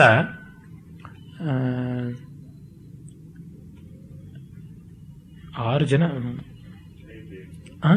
ಷಡೇತೆ ಪಾಪಭಾಗಿನಃ ಅಂತ ಒಂದು ಪ್ರಾಣಿಯ ವಧೆಗೆ ಒಪ್ಪಿಗೆ ಕೊಟ್ಟವನು ಮತ್ತೆ ಕೊಂದವನು ಹನುಮಂತ ವಿಶಸಿತ ಗ್ರಾಹಕ ಕ್ರಯ ವಿಕ್ರಯಿ ಪಾಚಕೋ ಪಾಚಕೋ ಭೋಜಕಶ್ಚೇತಿ ಷಡೇತೆ ಪಾಪಭಾಗಿನಃ. ಆ ಒಪ್ಪಿಗೆ ಕೊಟ್ಟವನು ಈ ಪ್ರಾಣಿಯನ್ನ ಕೊಲ್ಲು ಅಂತ. ಪ್ರಾಣಿಯನ್ನ ಕೊಂದವನು, ಅದನ್ನ ಮಾರದವನು, ಅದನ್ನ ಕೊಂಡಂಥವನು, ಅದನ್ನ ಅಡಿಗೆ ಮಾಡಿದವನು, ಮತ್ತೆ ಅದನ್ನ ತಿಂದವನು, ಇವರ ಆರೂ ಜನರು ಪಾಪಭಾಗಿಗಳು ಅಂತ ಹೇಳ್ಬಿಟ್ಟು. ಹಾಗೆ ಈ ಹನುಮಂತ ಇದಾನಲ್ಲ, ಒಪ್ಪಿಗೆ ಕೊಟ್ಟವನು, ಅದನ್ನು ಮೊದಲು ಹೇಳ್ತಾರೆ, ಹನುಮಂತ. ಎಸ್ ಇದನ್ನು ಕೊಲ್ಲಬಹುದು ಅಂತ ಸರ್ಟಿಫೈ ಮಾಡ್ತಾನಲ್ಲ. ಇದು ಹೆಲ್ತಿ ಆಗಿರ್ತಕ್ಕಂಥ ಅನಿಮಲ್ಲು ಇದನ್ನು ತಿಂದರೆ ಯಾರಿಗೂ ಏನೋ ರೋಗ ಬರೋದಿಲ್ಲ ಅಂತ. ಅಲ್ಲಿ ಆರಂಭ ಆಗುತ್ತೆ ಅಂತ. ಈ ಪುರೋಹಿತ ಮಾಡಿದ್ದು ಆ ರೀತಿಯಾದ ಕೆಲಸ. ಕಥಾ ಸರಿತ್ಸಾಗರದಲ್ಲಿ ಒಂದು ಕಥೆ ಬರುತ್ತೆ. ಇದಕ್ಕೆ ಸಂವಾದಿ ಅದಂತೆ ವಿಸಂವಾದಿಯಾದದ್ದು. ಒಬ್ಬಳಿಗೆ ಒಬ್ಬನೇ ಮಗ ಇರ್ತಾನೆ. ಯಾರೋ ಒಬ್ಬ ಕಾಪಾಲಿಕ ಹೇಳ್ತಾನೆ, ನಿನ್ನ ಮಗನ ಬಲಿ ಕೊಡು, ತುಂಬಾ ಒಳ್ಳೆ ಮಗ ಇನ್ನೊಬ್ಬ ಹುಟ್ಟುತ್ತಾನೆ ಅಂತ. ಅವಳು ಬಲಿ ಕೊಡೋಕ್ಕೆಲ್ಲ ವ್ಯವಸ್ಥೆ ಮಾಡ್ಕೊಂಡು ಬಿಡ್ತಾಳೆ ಆಗ ಒಬ್ಬ ತಪಸ್ವಿ ಬಂದು, ಅಯ್ಯೋ ವಿವೇಕಿನಿ ಇವ್ರ ಮಾತು ಕೇಳ್ಕೊಂಡು ಇರೋ ಮಗನ ಬಲಿ ಕೊಟ್ರೆ ಒಳ್ಳೆ ಮಗ ಹುಟ್ಟುತ್ತಾನೆ ಅಂತ ಗ್ಯಾರಂಟಿ ಏನು? ಇರೋ ಮಗನನ್ನ ಕಳ್ಕೊಂಡಿದ್ದಲ್ಲದೆ ಪಾತಕ ಮಾಡಿದಂತಹ ಪಾಪ ಕೂಡ ನಿನಗೆ ಬರುತ್ತೆ ಅಂತ. ಆಗ ಅವಳು ಸುಮ್ಮನಾಗುತ್ತಾಳೆ ಅಂತ ಬರುತ್ತೆ. ಕಥಾ ಸರಿಸಾಗರ ರಿಯಲಿಸ್ಟಿಕ್ ಅಂತ ನಾನು ಹಲವು ಬಾರಿ ಹೇಳಿದ್ದೀನಿ. ಆ ರಿಯಲಿಸಂನ ಹಿನ್ನೆಲೆಯಲ್ಲಿ ಈ ಕಥೆಯ ವಿಸಂವಾದವನ್ನು ಕಾಣಬಹುದು. ಮತ್ತೆ ಒಂದು ಕಥೆ, ಉಶೀನರ ಶಿಬಿ. ಔಶೀನರ ಅಂತಲೂ ಅವನನ್ನು ಕರೀತಾರೆ. ಅವನು ಭೋಜ ದೇಶದ ಅಧೀಶ್ವರನ ಮಗ. ಮಾಧವಿ, ಹಿಂದೆ ಹೇಳಿದ್ದೆ ಮಾಧವಿಯ ಕತೆ ಕಳೆದ ಬಾರಿಯಲ್ಲಿ ಯಯಾತಿ ಮಹಾರಾಜನ ಮಗಳು, ಆ ಮಾಧವಿಯ ಮಗ ಇವನು. ಉಶೀನರ ಮಹಾರಾಜನ ಮಾಧವಿಯ ಮಗ ಔಶೀನರ ಶಿಬಿ ಅಂತ ಅವನನ್ನು ಕರೀತಾರೆ. ಅವನ ದಾನ ಗುಣವನ್ನ ಪ್ರಶಂಸೆ ಮಾಡುವಂತ ಒಂದು ಕಥೆಯನ್ನ ಹೇಳ್ತಾನೆ. ಧರ್ಮರಾಜ ಹೇಳ್ಕೊಳ್ತಾನೆ, ನಾನು ತುಂಬಾ ದಾನ, ಧರ್ಮ ಎಲ್ಲ ಮಾಡಿದ್ದೀನಿ ನನಗೆ ಯಾಕೆ ಬಂತು ಈ ಕಷ್ಟ ಅಂತ? ನಿನ್ನದೇನು ದಾನ, ಶಿಬಿ ಮಹಾರಾಜನ ವಿತರಣಶೀಲತೆಯನ್ನ ಪರೀಕ್ಷೆ ಮಾಡೋದಕ್ಕೆ ಇಂದ್ರಾಗ್ನಿಗಳು ಕಪೋತ ಮತ್ತು ಶೇನ, ಪಾರಿವಾಳ ಮತ್ತು ಗಿಡುಗ ಹದ್ದಿನ ರೂಪದಲ್ಲಿ ಬಂದರು. ಆಗ ಪಾರಿವಾಳ, ಶರಣಾಗತನಾಗಿದ್ದೀನಿ ಅಂತ ಶಿಬಿಯ ಮಡಲಿಗೆ ಬಂದು ಬಿದ್ದಾಗ, ಶಿಬಿ, ನೀನು ತಿನ್ನಬೇಡ ಅಂತಂದ್ರೆ ನನ್ನ ಆಹಾರ ಇದು. ನನ್ನನ್ನು ಹೇಗೆ ಇಲ್ಲ ಅಂತ ಮಾಡೋದಕ್ಕೆ ಸಾಧ್ಯ? ಆಹಾರವನ್ನು ನಿರಾಕರಿಸೋದಕ್ಕೆ ಸಾಧ್ಯ ಅಂತ. ಈ ಹಿಂಸೆ, ಅಹಿಂಸೆಗಳ ಬಗ್ಗೆ ವಾದ ಮಾಡುವರು ಇದನ್ನೇ ಗಮನಿಸಬೇಕು. ಮಹಾಭಾರತದಲ್ಲಿ ಹಿಂಸಾ, ಹಿಂಸೆಗಳ ಅನೇಕ ಮುಖ ಬರುತ್ತೆ. ಪ್ರಕೃತಿಯಲ್ಲಿ ಹಿಂಸೆಗೂ ಒಂದು ಆಯಾಮ ಇದೆ. ಅದರಿಂದಲೇ ಅಥರ್ವವೇದ, ಯಯೈವ ಸಸಜೇ ಘೋರಂ ತಯೈವ ಶಾಂತಿರಸ್ತುನಃ, ಯಾವ ಪ್ರಕೃತಿಯಿಂದ ಹಿಂಸೆ ಅಥವಾ ಘೋರ ಸೃಷ್ಟಿಯಾಯಿತೋ ಆ ಪ್ರಕೃತಿಯಿಂದಲೇ ಆ ಘೋರದ ಶಾಂತಿ ಆಗಲಿ ಘೋರ ಉಪಶಾಂತವಾಗಿ ಶಾಂತವಾಗಲಿ ಅಂತ ಭಾವನೆ ಬರುವಂತ ಮಂತ್ರ ಒಂದು ಉಂಟು. ಅದೇ ರೀತಿ ಈ ಪ್ರಾಣಿ ಮಾಂಸವನ್ನೇ ತಿಂದು ಬದುಕುವಂತಹದ್ದು ಅದಕ್ಕೆ ಸಸ್ಯ ತಿನ್ನು ಅಂತಂದ್ರೆ ಹೇಳುವಂತದ್ದಲ್ಲ ನೀನು ಹುಲ್ಲು ತಿನ್ನು ಅಂತ ಹೇಳೋಕ್ ಬದಲಾಗಿ ಹುಲ್ಲನ್ನೇ ಮಾಂಸವಾಗಿ ಬದಲಾಯಿಸು ಅಂತ ನಾನು ಕೇಳ್ತೀನಿ, ವರವನ್ನ ಅಂತ ಸಿಂಹ ಕೇಳಬಹುದು. ಆಗ ಗಿಡುಗಕ್ಕೆ, ಇನ್ನು ಯಾವ ಮಾಂಸ ತರಿಸಿಕೊಟ್ರು ಹಿಂಸೆಯಾಗತ್ತೆ ಅನ್ನುವ ಕಾರಣಕ್ಕೆ ಆ ಕರೆಕ್ಟಾಗಿ ತೂಕದ ಮಾಂಸವನ್ನ ಈ ಶೈಲಾಕ್ ಪೋರ್ಷಿಯ ಕಥೆ ಜ್ಞಾಪಕ ಬರುತ್ತೆ ಮರ್ಚೆಂಟ್ ಆಫ್ ಎನಿಸ್ತು ತನ್ನ ತೊಡೆಯಿಂದಲೇ ಒಂದು ಭಾಗವನ್ನ ಕತ್ತರಿಸಿ ಕೊಡ್ತಾನೆ. ಆದರೆ ಆ ಪಾರಿವಾಳ ಅದಕ್ಕಿಂತ ಹೆಚ್ಚು ತೂಗುತ್ತೆ. ಮತ್ತಷ್ಟು, ಇನ್ನಷ್ಟು ಅಂತ ಕತ್ತರಿಸಿದಷ್ಟು ಆಗುತ್ತಾ ಕಡೆಗೆ ತಾನೇ ತಕ್ಕಡಿಯಲ್ಲಿ ಕೂತಾಗ ಸರಿಯಾಗುತ್ತೆ. ತೋಗೋ ಈ ಶರೀರವನ್ನೇ ಅಂತ. ಜೀಮೂತ ವಾಹನ ತನ್ನ ಶರೀರವನ್ನ ಕೊಟ್ಟ. ಮಹನೀಯವಾದಂಥದ್ದು. ಆದರೆ ಶಿಬೀದು ಇನ್ನೂ ಸ್ವಲ್ಪ ತೀವ್ರವಾದದ್ದು. ಕಾರಣ ಏನಂದ್ರೆ ಜೀಮೂತ ವಾಹನ ತನ್ನ ಶರೀರವನ್ನು ಗರುಡನಿಗೆ ಅರ್ಪಿಸಿಕೊಂಡ ಮೇಲೆ ಗರುಡ ಕುಕ್ಕಿಕೊಳ್ಳೋದಕ್ಕೆ ಆರಂಭ ಮಾಡಿದ. ಇದು ಮೆಥಾಡಿಕಲ್ ಆಗಿ ಕ್ರಮಕ್ರಮವಾಗಿ ಟಾರ್ಚರ್ ಮಾಡ್ಕೊಳ್ಳೋದು. ತಾನೇ ತನ್ನ ಶರೀರವನ್ನು ಕತ್ತರಿಸಿಕೊಂಡು ಕತ್ತರಿಸಿಕೊಂಡು, ಯಾಕೆಂದ್ರೆ ಅವನ ಪರಿವಾರದವ್ರು ಯಾರು ನಾವೀ ಘೋರವಾದ ಕೃತ್ಯ ಮಾಡೋದಿಲ್ಲ ಅಂತಂದು ಬಿಡ್ತಾರೆ. ನಮ್ಮ ಪುರಾಣಗಳಲ್ಲಿ ಬಂದ ಇಂಥ ಕತೆ ಇನ್ನು ಎಲ್ಲಿಯೂ ಬರುವಂತಹದ್ದಲ್ಲ ಜೈಮಿನಿ ಭಾರತದಲ್ಲಿ ಬರುವಂತಹ ತಾಮ್ರಧ್ವಜನ, ತಂದೆ ಮಯೂರಧ್ವಜನ ಕಥೆ ಕೂಡ ಅದೇ ರೀತಿಯಾದದ್ದಲ್ವೇ. ಕೃಷ್ಣ ಅರ್ಜುನನ್ನ ಕರ್ಕೊಂಡು ಹೋಗಿ ಬ್ರಾಹ್ಮಣ ವೇಷಧಾರಿಯಾಗಿ ಬಂದು ಈ ನನ್ನ ಮಗನನ್ನ ಮದುವೆಗೆ ಅಂತ ಏರ್ಪಾಟು ಮಾಡಿಕೊಂಡು ಬರ್ತಾ ಇದ್ರೆ ಕಾಡಿನಲ್ಲಿ ಒಂದು ಸಿಂಹ ಅಟಕಾಯಿಸ್ತು. ಬಿಟ್ಟುಕೊಡು ನನ್ನ ಮಗನ ಅಂದ್ರೆ ಇಲ್ಲ, ತಿನ್ನಲೇಬೇಕು ಅಂತ. ನನಗೊಬ್ಬನೇ ಆಧಾರ. ಆಧಾರ ಎಷ್ಟಿ? ಅಂದ್ರೆ ಮುಪ್ಪಿನ ಕಾಲದ ಊರೆಗೋಲು, ಇವನನ್ನು ಹೇಗೆ ಬಿಡಲಿ ಅಂತಂದ್ರೆ ಇಲ್ಲ, ನಾನು ಬಿಡೋಕ್ಕೆ ಸಾಧ್ಯ ಇಲ್ಲ ಅಂದರೆ ತುಂಬ ಬೇಡಿಕೊಂಡೆ. ಆಗ ನಿನ್ನ ಮಗನ ಒಂದು ಪ್ರತ್ಯಾಮ್ನಾಯವಾಗಿ ಆಲ್ಟರ್ನೇಟಿವ್ ಆಗಿ ಮಯೂರ ಧ್ವಜನಂತಹ ಮಹಾರಾಜನ ಅರ್ಧ ಶರೀರ ತಂದುಕೊಡು ನಿನ್ನ ಮಗ ಕುಳಿಚಾರು, ಅವನು ಕ್ಷತ್ರಿಯ ಕೊಬ್ಬಿದ್ದಾನೆ, ಅವನ ಅರ್ಧ ಶರೀರ ಸಾಕು ಅಂತ. ಆಗಲಿ ಅಂತ ನಾನು ಬಂದೆ, ನೀನೇ ಉಳಿಸಬೇಕು ಅಂತ. ಆಯಿತು ಅಂತ ಅವನು ಒಪ್ಪಿಕೊಳ್ತಾನೆ. ಆಗ ಒಂದು ಮಾತು, ನಿನ್ನ ಶರೀರವನ್ನು ಸೀಳೋದಿಕ್ಕೆ ನಿನ್ನ ಹೆಂಡತಿ ಮಕ್ಕಳೇ ಆಗಬೇಕು ಅಂತ ಅದು ಬೇರೆ ಕಂಡೀಷನ್ ಹಾಕಿದೆ ಅಂತ. ಹಾಗೆ ಹೆಂಡತಿ ಹೇಳ್ತಾಳೆ, ರಾಜನ ಅರ್ಧ ಶರೀರ ಗಂಡನ ಅರ್ಧ ಶರೀರ ಅಂದ್ರೆ ಅರ್ಧೋಬಾಯೇಶ ಆತ್ಮನಃ ಯತ್ ಪತ್ನಿ ಅಂತ. ನಾನೇ ಹೆಂಡತಿ ಅಂತ. ಇಲ್ಲ ಇಲ್ಲ, ಅದು ದಕ್ಷಿಣಾರ್ಧ ಬಲಭಾಗ ಅಂತ ಹೇಳಿರೋದು ಎಡಭಾಗ ಅಂತಲ್ಲ ಅಂತ. ಆಗ ಮಯೂರ ಧ್ವಜನ ಶರೀರವನ್ನ ತಾಮ್ರಧ್ವಜ, ಮಗ ಮತ್ತು ವಿಂಧ್ಯಾವಳಿ ಹೆಂಡತಿ ಇಬ್ಬರೂ ಕೂಡ ಸೀಳೋದಿಕ್ಕೆ ಆರಂಭ ಮಾಡ್ತಾರೆ. ಆಗ ತಲೆಯ ಅರ್ಧ ಸೀಳ್ತಾ ಇದ್ದಂತೆ ಎಡಗಣ್ಣಿನಿಂದ ನೀರು ಬರುತ್ತೆ. ಆ ಹಾ ಅಳ್ತಾ ಕೊಡ್ತಾ ಇದೆಯಾ ಈ ದಾನ? ನನಗೆ ಬೇಡ ಅಂತ ಓಡ್ತಾನೆ ಕಪಟ ಬ್ರಾಹ್ಮಣ. ಆಗ ವಿಂಧ್ಯಾವಳಿ ಕಷ್ಟಪಟ್ಟು ಅವನ ತಲೆಯನ್ನು ಕುತ್ತಿ ಹಿಡಿದು ನೋಡಿ ಹೀಗಾಗ್ತಾ ಇದೆ ಅಂದ್ರೆ ಮತ್ತೆ ಕರೆಸ್ತಾನೆ, ನಾನು ಕಣ್ಣೀರಿಡ್ತಾ ಇದ್ದಿದ್ದು ಒಂದು ಶರೀರದ ಭಾಗ ಸದ್ವಿನಿಯೋಗವಾಯಿತು, ಮತ್ತೊಂದು ವ್ಯರ್ಥವಾಯ್ತಲ್ಲ ಅಂತ ಹೇಳ್ಬಿಟ್ಟಿದನು ಅಂತ. ಇವು ನಿಜವೋ ಸುಳ್ಳು ನಿಜವಂತೂ ಆಗೋಕ್ಕೆ ಸಾಧ್ಯ ಇಲ್ಲ. ನಿಜ ಅಂದ್ರೆ ನಮ್ಮ ಬರ್ಬರ ವಾಸ್ತವದ ರೀತಿಯಲ್ಲಿ ಆ ಭಾವಸತ್ಯ ಎಂಥದ್ದು ಈ ಭಾವಸತ್ಯವನ್ನು ತಾನೇ ನಾವು ಬೆಲೆ ಕೊಡುವಂಥದ್ದು. ಇದನ್ನ ಕಂಡವನು ಆ ಕ್ಷಣಕ್ಕಾದರೂ ದಾನದ ಬಗ್ಗೆ, ಮತ್ತೊಬ್ಬರಿಗಾಗಿ ಬಾಳಬೇಕು ಅನ್ನೋದ್ರ ಬಗ್ಗೆ point not not one percent ಆದರೂ ಮೋಟಿವೇಟ್ ಆಗ್ತಾನೆ. ಅದು ನಮ್ಮಲ್ಲಿ ಬರಬೇಕಾದಂಥದ್ದು. ಮಹಾಕಾವ್ಯಗಳಲ್ಲಿ, ವಿಶೇಷವಾಗಿ ಆರ್ಷ ಕಾವ್ಯಗಳಲ್ಲಿ ಉಪದೇಶ ಯಾವ ರೀತಿ ಮನಸ್ಸು ಮುಟ್ಟಬೇಕು ಅನ್ನುವಂಥದ್ದು ಇದೆಯೋ ಅದಕ್ಕೆ ತಕ್ಕಂತೆ ಈ ಕಥಾ ವಿನಿಯೋಗಗಳು ಆ ದೃಷ್ಟಿಯಿಂದ ಕಂಡಾಗ ಈ ಶಿಬಿ, ತನ್ ಮಯೂರಧ್ವಜ ದಧೀಚಿ ಜೀಮೂತ ವಾಹನ ಇಂಥ ನೂರಾರು ಕಥೆಗಳು ಉಂಟು. ಇನ್ನ ಇನ್ನೊಂದು ಉಪಾಖ್ಯಾನ ರೂಪದಲ್ಲಿ ಬರುತ್ತೆ. ಅದನ್ನ ಕ- ಕಪೋತ ವೃತ್ತ ಅಂತ ಅಂತ ಅದು ಶಾಂತಿ ಪರ್ವದಲ್ಲಿ ಬರುತ್ತೆ. ಒಬ್ಬ ಬೇಡ ಚಳಿಗಾಲದಲ್ಲಿ ಗಡಗಡ ನಡುಗುತ್ತಾ ಆ ಒಂದು ಮರದ ಕೆಳಗೆ ಬಂದಿರ್ತಾನೆ. ಆಗ ಆ ಮರದ ಕೆಳಗೆ ಬಂದಿದ್ದಾಗ ಮರದ ಮೇಲೆ ಎರಡು ಕಪೋತ ದಂಪತಿಗಳಿರುತ್ತವೆ. ಆ ಗಂಡು ಹೆಣ್ಣು ಮರಿಗಳು ಇರುತ್ತವೆ ಈ ಬೇಡ ಬಂದಿದ್ದಾನೆ, ನಮ್ಮ ಗೂಡಿಗೆ ಬಂದಿದ್ದಾನೆ. ಮೊಟ್ಟೆ ಇರುತ್ತೆ. ಮರಿ ಆಗಿರೋದಿಲ್ಲ, ಮೊಟ್ಟೆ ಮಾತ್ರ ಇರುತ್ತೆ. ನಮ್ಮ ಗೂಡಿನ ಹತ್ತಿರಕ್ಕೆ ಬಂದಿದ್ದಾನೆ. ಅತಿಥಿಯಾದ ಮಳೆ ಬರ್ತಾ ಇದೆ, ಚಳಿ, ಗಾಳಿ, ಇವನಿಗೆ ಹಸಿವೆ ಆಗ್ತಾ ಇದೆ. ಏನಾದರೂ ಆಹಾರ ಕೊಡಬೇಕು, ಏನು ಮಾಡೋದು? ಈ ನಮ್ಮ ಮೊಟ್ಟೆಗಳನ್ನೇ ಆಹುತಿ ಕೊಡೋಣ ಅಂತ ತಾವು ತಮ್ಮ ಮೊಟ್ಟೆಗಳನ್ನ ಅವನ ಬೆಂಕಿಗೆ ದೂಡುತ್ತೆ. ಅವನದನ್ನು ತಿಂದುಬಿಟ್ಟು ಮತ್ತೇನಾದರೂ ಇದೆಯಾ ಅಂತ ನೋಡ್ತಾನೆ. ಆಗ ಹೆಣ್ಣು ಪಾರಿವಾಳ ಧುಮುಕುತ್ತೆ, ಆಮೇಲೆ ಗಂಡು ಪಾರಿವಾಳವು ಧುಮುಕುತ್ತೆ. ಆಗ ದಿವ್ಯ ವಿಮಾನ ಬಂದು ಮೊಟ್ಟೆ ಒಡೆದು ಬರಬೇಕಾಗಿದ್ದ ಮರಿ ಮತ್ತೆ ಆ ತಾಯಿ, ತಂದೆ ಎಲ್ಲರೂ ಹೋಗೋದನ್ನ ನೋಡಿ ಇವನಿಗೆ ಸಂಕಟವಾಗಿ ಈ ತಿರಿಯ ಜಂತುಗಳಿಗೆ ಇಂಥ ವಿತರಣಶೀಲತೆ ಇದೆ. ತಾನು ಇಂಥ ಜಂತುಗಳನ್ನ ಕೊಂದು ತಿಂದು ಬದುಕೋದಾಯ್ತಲ್ಲ ಅಂತ ಅವನು ಕೂಡ ಅವತ್ತಿನಿಂದ ಮುನಿವೃತ್ತಿಯನ್ನು ಹಿಡಿದ ಅಂತ ಒಂದು ಪಾಠಾಂತರ, ಅವನು ದೇಹತ್ಯಾಗ ಮಾಡದ ಅಂತಲೂ ಒಂದು ಪಾಠಾಂತರ. ಯಾಕೆ ಪುಣ್ಯಕೋಟಿ ಕಥೆ ಇದೆಯಲ್ಲ ಶಬಲೋಪಾಖ್ಯಾನ ಅಂತ ಸ್ಕಂದ ಪುರಾಣದಲ್ಲಿಯೂ ಉಂಟದು. ಅಲ್ಲಿ ಈ ಪ್ರತಿಮಾ ಸತ್ಯ ಅಂತ ಕುವೆಂಪು ಅವರು ಏನು ಹೇಳ್ತಾರೆ, ಅದರ ಸಂಕೇತ ಸತ್ಯ ಅದು ತುಂಬಾ ದೊಡ್ಡದು. ಇವತ್ತಿನ ಮಕ್ಕಳ ಕಾಮಿಕ್ಗಳಲ್ಲಿ ಈ ರೀತಿಯಾದದ್ದು ಒಂದೂ ನಾನು ನೋಡಿಲ್ಲ. ದುರ್ಬೀನ್ ಹಾಕಿಕೊಂಡು ನೋಡಿದ್ರು ಕೂಡ ಈ ಅಮೆರಿಕನ್ ಪ್ರಾಡಕ್ಟ್ಗಳಲ್ಲಿ ಒಂದಿಷ್ಟು ಇಂಥ ಭಾವನೆಯನ್ನ, ಉದಾತ್ತತೆಯನ್ನು ತಂದು ಕೊಡುವಂಥವಿಲ್ಲ ಈ ಕಥೆಗಳನ್ನು ಕೇಳಿದ್ರೆ ಗೇಲಿ ಮಾಡಿಕೊಂಡು, ಚಪ್ಪಾಳೆ ಹಾಕೊಂಡು ಕೇಕೆ ಹಾಕಿ ನಗುತ್ತವೋ ಏನೋ ಈ ಕಾಲದ ಮಕ್ಕಳು ನನಗದು ಗೊತ್ತಿಲ್ಲ. ನಾವೆಲ್ಲ ಪುಣ್ಯಕೋಟಿ ಕಥೆ ಕೇಳ್ತಾ ಅಳ್ತಾ ಇದ್ವಿ. ಈ ಹೊತ್ತಿನ ಮಕ್ಕಳು ಅಳುವುದಾದ್ರೆ ನಾನು ನಿಜವಾಗಿ ಅವರಿಗೆ ನಮಸ್ಕಾರ ಮಾಡ್ತೀನಿ. ನಾವು ಯಾರೂ ಕೂಡ ಹುಲಿ ಒಂದು ಇತ್ತು, ಇದು ಮಾಡಬಲ್ಲದು ಅನ್ನೋದನ್ನು ವಾಸ್ತವವಾಗಿ ನಂಬುದವರಲ್ಲ. ಆದರೆ ಇಂತಹ ಭಾವ ತೀವ್ರತೆಯನ್ನು ನಮ್ಮಲ್ಲಿ ಉಂಟು ಮಾಡುತ್ತಲ್ಲ, ಅದಕ್ಕಾಗಿ ನಮಸ್ಕಾರವನ್ನು ಸಲ್ಲಿಸಿದ್ದು. ಇದು ಮಹಾಭಾರತದ ಅನೇಕ ಉಪಾಖ್ಯಾನಗಳಿಂದ ಗೊತ್ತಾಗೋದು.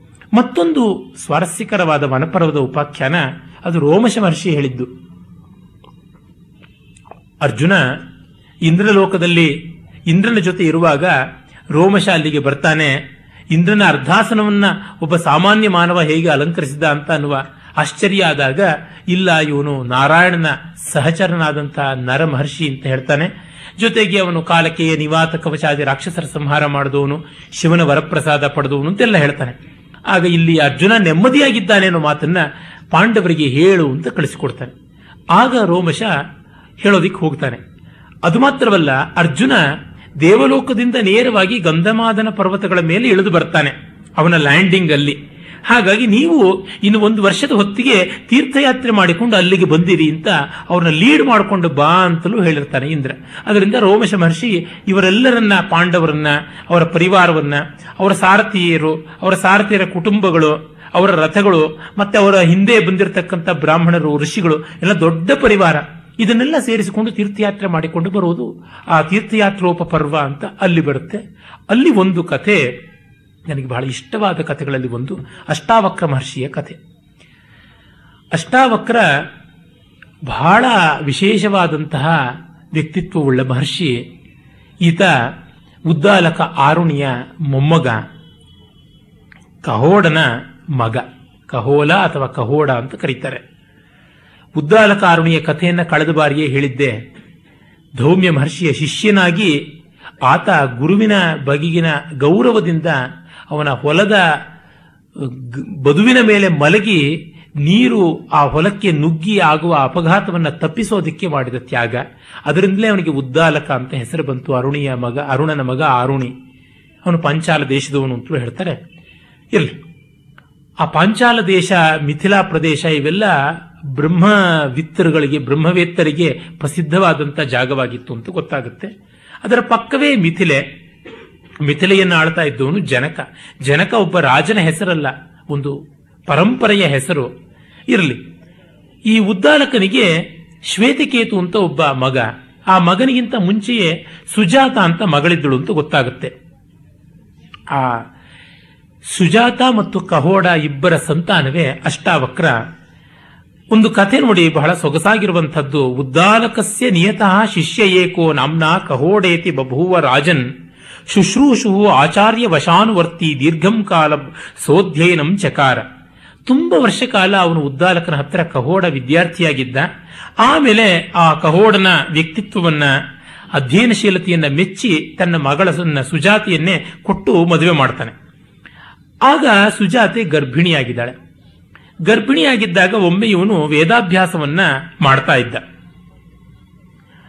ವೇದಾಭ್ಯಾಸ ಮಾಡ್ತಾ ಇದ್ದಾಗ ತಸ್ಯ ಗರ್ಭ ಸಮಭವದ ಅಗ್ನಿಕಲ್ಪ ಸೋಧೀಯಾನಂ ಪಿತರಂ ಅತಾಭ್ಯುವಾಚ ಸರ್ವಾಂ ರಾತ್ರಿ ಮಧ್ಯೇನಂ ಕರೋಶಿ ನೇದಂ ಪಿತಃ ಸಮ್ಯಗಿವೋಪವರ್ತತೆ ರಾತ್ರಿ ಇಡೀ ನೀನು ವೇದವನ್ನು ಉರು ಹಚ್ತಾ ಇರ್ತೀಯ ಅವರ್ತನೆ ಮಾಡ್ತಾ ಇರ್ತೀಯ ಅಪ್ಪ, ಆದರೆ ಅಪಸ್ವರಗಳು ಬರುತ್ತೆ ಅಲ್ಲಿ ಸರಿಯಾಗಿಲ್ಲ ಅಂತ ಗರ್ಭಸ್ಥವಾದ ಶಿಶು ತಂದೆ ಮೇಲೆ ಕಾಮೆಂಟ್ ಮಾಡಿತ್ತು. ತತ್ಕ್ಷಣವೇ ಇವನಿಗೆ ಕೋಪ ಆಗೋಗ್ಬಿಡುತ್ತೆ. ಉಪಾಲಬ್ಧ ಶಿಷ್ಯ ಮಧ್ಯೆ ಮಹರ್ಷಿ. ಅದು ಕಹೋಡ ಶಿಷ್ಯರ ಗುಂಪಿನ ಮಧ್ಯದಲ್ಲಿ ಕೂತಿರುವಾಗ, ಅಪ್ಪನಿಗೆ ನೀನು ಪಾಠ ಹೇಳೋದು ಸರಿಯಾಗಿಲ್ಲ, ನೀನು ವೇದಾಭ್ಯಾಸ ಮಾಡೋದು ಸರಿಯಾಗಿಲ್ಲ ಅಂತಂದ್ಬಿಟ್ರೆ ಎಷ್ಟು ಇನ್ಸಲ್ಟ್ ಆಗಬೇಕು. ನೋಡಿ, ಅದಕ್ಕೆ ಆಪಸ್ತಂಬರು ಹೇಳ್ತಾರೆ, ಸಭೆಯಲ್ಲಿ ಒಬ್ಬರ ತಪ್ಪನ್ನ ಹೇಳಬಾರದು ಅಂತ. ಸಭಾಮುಖದಲ್ಲಿ ಇಂಥವನದು ತಪ್ಪು ಅಂತ ಬೆರಳೆತ್ತಿ ಈ ತರ್ಜನಿಯನ್ನ ತೋರಿಸಿಕೊಂಡು ಹೀಗೆ ಹೇಳಬಾರದು. ಇವನು ಇಂಥ ತಪ್ಪು ಮಾಡ್ದ ಅಂತ ಹೇಳಬಾರದು ಅಂತ. ಆದರೆ ಕೆಲವೊಮ್ಮೆ ಹೇಳುವುದು ಅನಿವಾರ್ಯವೂ ಆಗಬಹುದು. ಆದರೆ ದೊಡ್ಡವರ ಬಗ್ಗೆ ಚಿಕ್ಕವರು ಹಾಗೆ ಹೇಳಬಾರದು ಅಂತ ಉಂಟು. ಈ ಮಗು ಮಾಡಿಬಿಡ್ತು. ಆಗ ಇವನಿಗೆ ಬಹಳ ಕೋಪ ಬಂತು. ಸತಂ ಕೋಪ ಉರಸ್ ಉದರಸ್ತಂ ಶಶಾಪ ಯಸ್ಮಾತ್ ಉಕ್ಷೌ ವರ್ತಮಾನೋ ಭವಿಷಿ ತಸ್ಮಾತ್ ವಕ್ರೋ ಭವಿಷ್ಯ ಭವಿತಾಸ್ಯ ಅಷ್ಟ ಅಷ್ಟಕೃತ್ವ. ನೀನು ನನ್ನನ್ನ, ನನ್ನಲ್ಲಿ ವಕ್ರತೆ ಇದೆ, ತಪ್ಪಿದೆ ಅಂತ ನೀನು ಹೇಳದಿಯಲ್ಲ. ಹಾಗಾಗಿ ನಿನಗೆ ಎಂಟು ವಕ್ರತೆಗಳು ಬರಲಿ ಅಂತ ಶಾಪ ಕೊಟ್ಟ. ಶರೀರದಲ್ಲಿಯೇ ಎಂಟು ವಕ್ರತೆಗಳು ಉಂಟಾಗಲಿ ಅಂತ ತಂದೆ ಮಗನಿಗೆ. ಶಾಪವೇನೋ ಕೊಟ್ಟ. ಇವನಿಗೆ ತನ್ನ ಶಾಪದಲ್ಲಿ ನಂಬಿಕೆ ಇಲ್ಲ ಅನ್ಸುತ್ತೆ. ಮತ್ತೆ ಮಗುವಿಗೆ ಜಾತಕರ್ಮ ಮಾಡಬೇಕು, ಹೆಂಡತಿಗೆ ಸೀಮಂತ ಮಾಡಬೇಕು, ಇದೆಲ್ಲ ಮಾಡೋದಕ್ಕೆ ದುಡ್ಡು ಬೇಕು ಅಂತ ಸಂಪಾದನೆ ಮಾಡೋದಕ್ಕೆ ಅಂತ ಹೋದ. ನೋಡಿ, ತಂದೆಯರ ಬುದ್ಧಿಗಳು ಹೇಗಿರ್ತವೆ ಅಂತ ಒಂದು ಕಡೆ ಬೈತಾರೆ, ಮತ್ತೊಂದು ಕಡೆ ಗೋಳಾಡ್ತಾರೆ. ನನಗೆ ನನ್ನ ಬದುಕಿನ ಒಂದು ಘಟನೆ ನೆನಪಿಗೆ ಬರುತ್ತೆ ನಮ್ಮ ತಂದೆಯದು ಒಮ್ಮೆ ನನ್ನ ಸ್ನೇಹಿತನ ಜೊತೆ ಸೆಂಟ್ರಲ್ ಜೈಲ್ ಕಡೆಯಿಂದ ದಾರಿ ಮುಂದೆಯಿಂದ ಬರ್ತಾ ಇನ್ಯಾವ ಪರ್ಪಸ್ಗೂ ಅಲ್ಲ. ಕೆ ಆರ್ ಸರ್ಕಲ್ ಇಂದ ಆನಂದರಾವ್ ಸರ್ಕಲ್ಗೆ ನಡ್ಕೊಂಡು ಬರ್ತಾ ಇದ್ದೆ. ಸೆಂಟ್ರಲ್ ಜೈಲ್ ಮುಂದೆ ಹಾದು ಹೋಗಬೇಕು. ಅಲ್ಲಿ ಫುಟ್ಪಾತ್ ತುಂಬಾ ಇಕ್ಕಟ್ಟಾಗಿರುವಂತಹದ್ದು. ಒಬ್ಬ ಫುಟ್ಪಾತ್ ಅಲ್ಲಿ ನಡೆದ್ರೆ ಮತ್ತೊಬ್ಬ ರಸ್ತೆ ಮೇಲೆ ನಡೆಯಬೇಕು. ಆಗಿದೆ. ನನ್ನ ಸ್ನೇಹಿತ, ನಾನು ಈ ತ್ಯಾಗರಾಜರ ಶುದ್ಧ ಬಂಗಾಳ ರಾಗದ ಒಂದು ಕೃತಿ ಇದೆ, ರಾಮಭಕ್ತಿ ಸಾಮ್ರಾಜ್ಯಮು ಅಂತ.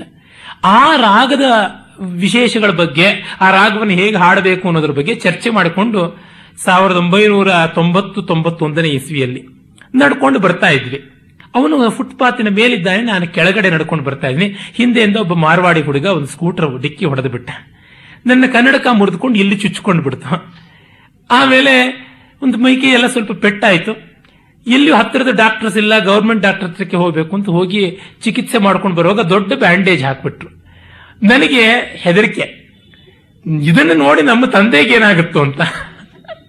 ಹಿಂದೊಮ್ಮೆ ನನಗೆ ಎಸ್ ಎಸ್ ಎಲ್ ಸಿಲಿದ್ದಾಗ ಕೈಯ ಮೂಳೆ ಡಿಸ್ಲೋಕೇಟ್ ಆಗಿತ್ತು. ಮನೆಯಲ್ಲೇನೋ ಜಾರಿ ಬಿದ್ದದ್ದು. ಅದು ನಮ್ಮಣ್ಣ ಜಾರಿ ಬೆಳೆಸಿದ್ದು. ಅದು ಹೇಳಿದ್ರೆ ಅವನಿಗೆ ಮತ್ತೆ ಅಷ್ಟೋತ್ತರ ಸಹಸ್ರಾಮಾರ್ಚನೆ ಆಗುತ್ತೆ ಅಂತ ನಾನೇ ಬಿದ್ದೆ ಅಂತ ಹೇಳಿದೆ. ನಮ್ಮ ವೈದ್ಯರ ಹತ್ರ ನಮ್ಮ ತಂದೆ ಕರ್ಕೊಂಡ್ರು ಫ್ಯಾಮಿಲಿ ಡಾಕ್ಟರ್ ಹತ್ರ. ಅವರು ಫ್ರಾಕ್ಚರೋ ಡಿಸ್ಲೊಕೇಶನ್ನೋ ಅಂತಿದ್ದಂಗೆ ನಮ್ಮ ತಂದೆ ಮೂರ್ಛೆ ಬಿದ್ದರು ಹೀಗೆ ವಾರ್ತೆ ಕೇಳಿದ್ರೇನೆ ಇಷ್ಟು ಜ್ಞಾನ ತಪ್ಪೋರು. ಇನ್ನ ಕಣ್ಣಿಗೆ ಇಷ್ಟು ದೊಡ್ಡ ಪೆಟ್ಟಾಗಿದೆ ಅಂತಂದ್ರೆ ಇಷ್ಟು ದೊಡ್ಡ ಬ್ಯಾಂಡೇಜ್ ಬೇರೆ ಹಾಕೊಂಡು ಬಂದ್ರೆ ಇನ್ನು ಏನಾಗ್ಬಿಡುತ್ತೋ ಅಂತ ನನಗೆ ಹೆದರಿಕೆ. ಅದಕ್ಕೆ ದೂರದಿಂದಲೇ ನನಗೇನೂ ಆಗಿಲ್ಲ ನನಗೇನೂ ಆಗಿಲ್ಲ ಅಂತ ದುಷ್ಟಾಸೀತ ಅಂತ ಹನುಮಂತ ಹೇಳ್ಕೊಂಡು ಬಂದಲ್ಲ, ರಾಮನಿಗೆ ಏನಾಗ್ಬಿಡುತ್ತೋ ಅಂತ. ಹಾಗೆ ಜಪ ಮಾಡಿಕೊಂಡು ಬಂದೆ. ಯಾಕೆ ಹಾಗೆ ಮಾಡಬೇಕು? ರಸ್ತೆನಲ್ಲಿ ಜ್ಞಾನ ಇಲ್ವಾ ಬರೋದಕ್ಕೆ ಅಂತೆಲ್ಲ ವಸಾಮ್ ಅಗೋಚರವಾಗಿ ಬೈದರು. ಮತ್ತೆ ನಮ್ಮ ಸೋದರತ್ತೆ ಮರುದಿವಸ ನೋಡಕ್ ಬಂದವರು ಹೇಳಿದ್ರು, ಏನಪ್ಪಾ, ನಿಮ್ಮಪ್ಪ ಬಂದು ನಮ್ಮ ಮನೆಗೆ ಜೋರಾಗಿ ಅಳಕ್ ಶುರು ಮಾಡಿಬಿಟ್ರು ಮಗನಿಗೀಗಾಗಿದೆ ನಿನ್ನೆದ್ರಿಗೆ ಹತ್ತಿರ ನಿನಗೇನಾಗ್ಬಿಡುತ್ತೋ ಅಂತ ಹೆದರಿಕೆಗೆ. ಹೀಗೆ ಮಾಡಿದ್ರು ಅಂತ. ಅಂದರೆ, ಅತಿ ಸ್ನೇಹ, ಪಾಪಶಂಕಿ ಅಂತ ಕಾಳಿದಾಸನ ಮಾತು ತುಂಬಾ ಪ್ರೀತಿ ಅನ್ನೋದು ಕೆಡಕನ್ನೇ ಚಿಂತೆ ಮಾಡುತ್ತೆ. ಅವರಿಗೆ ಏನಾಯಿತು ಅಂತ ಅನ್ನೋದಕ್ಕಿಂತ ಏನಾಗ್ಬಿಡುತ್ತೋ ಅನ್ನುವ ಹೆದರಿಕೆಯೇ ಜಾಸ್ತಿ ಆಗಿರುತ್ತೆ. ಭೂತಕಾಲಕ್ಕಿಂತ ಭವಿಷ್ಯತ್ ಕಾಲದ್ದೇ ಚಿಂತೆ. ವರ್ತಮಾನದಲ್ಲಂತೂ ಬದುಕುವುದಿಲ್ಲ. ಕಹೋಡನು ಹಾಗೆ ಬೈಯೋದು ಬೈತಾನೆ. ಶಾಪ ಹಾಕಿದ್ದಾನೆ. ಆದರೆ ಮಗುವಿಗೆ ಆಗಬೇಕಾದ ಕರ್ಮಗಳಾಗಬೇಕು ಅಂತ ಹೋಗ್ತಾನೆ. ಆಗ ಅಲ್ಲಿ ನೋಡಿ ಒಂದು ತಮಾಷೆ. ಇದು ನಮ್ಮ ಹಿಂದಿನ ತಲೆಮಾರಿನಲ್ಲಿ ಕುಟುಂಬಗಳಲ್ಲಿ ಆಗ್ತಾ ಇದ್ದದ್ದು. ಸುಜಾತ ಬಾಣಂತನಕ್ಕೆ ಅಂತ ತವರು ಮನೆಗೆ ಬಂದರೆ ಅವರಮ್ಮ ಬಾಣಂತನಕ್ಕೆ ಅಂತ ಅವ್ರ ಮನೆಗೆ ಹೋಗಿದ್ದಾಳೆ.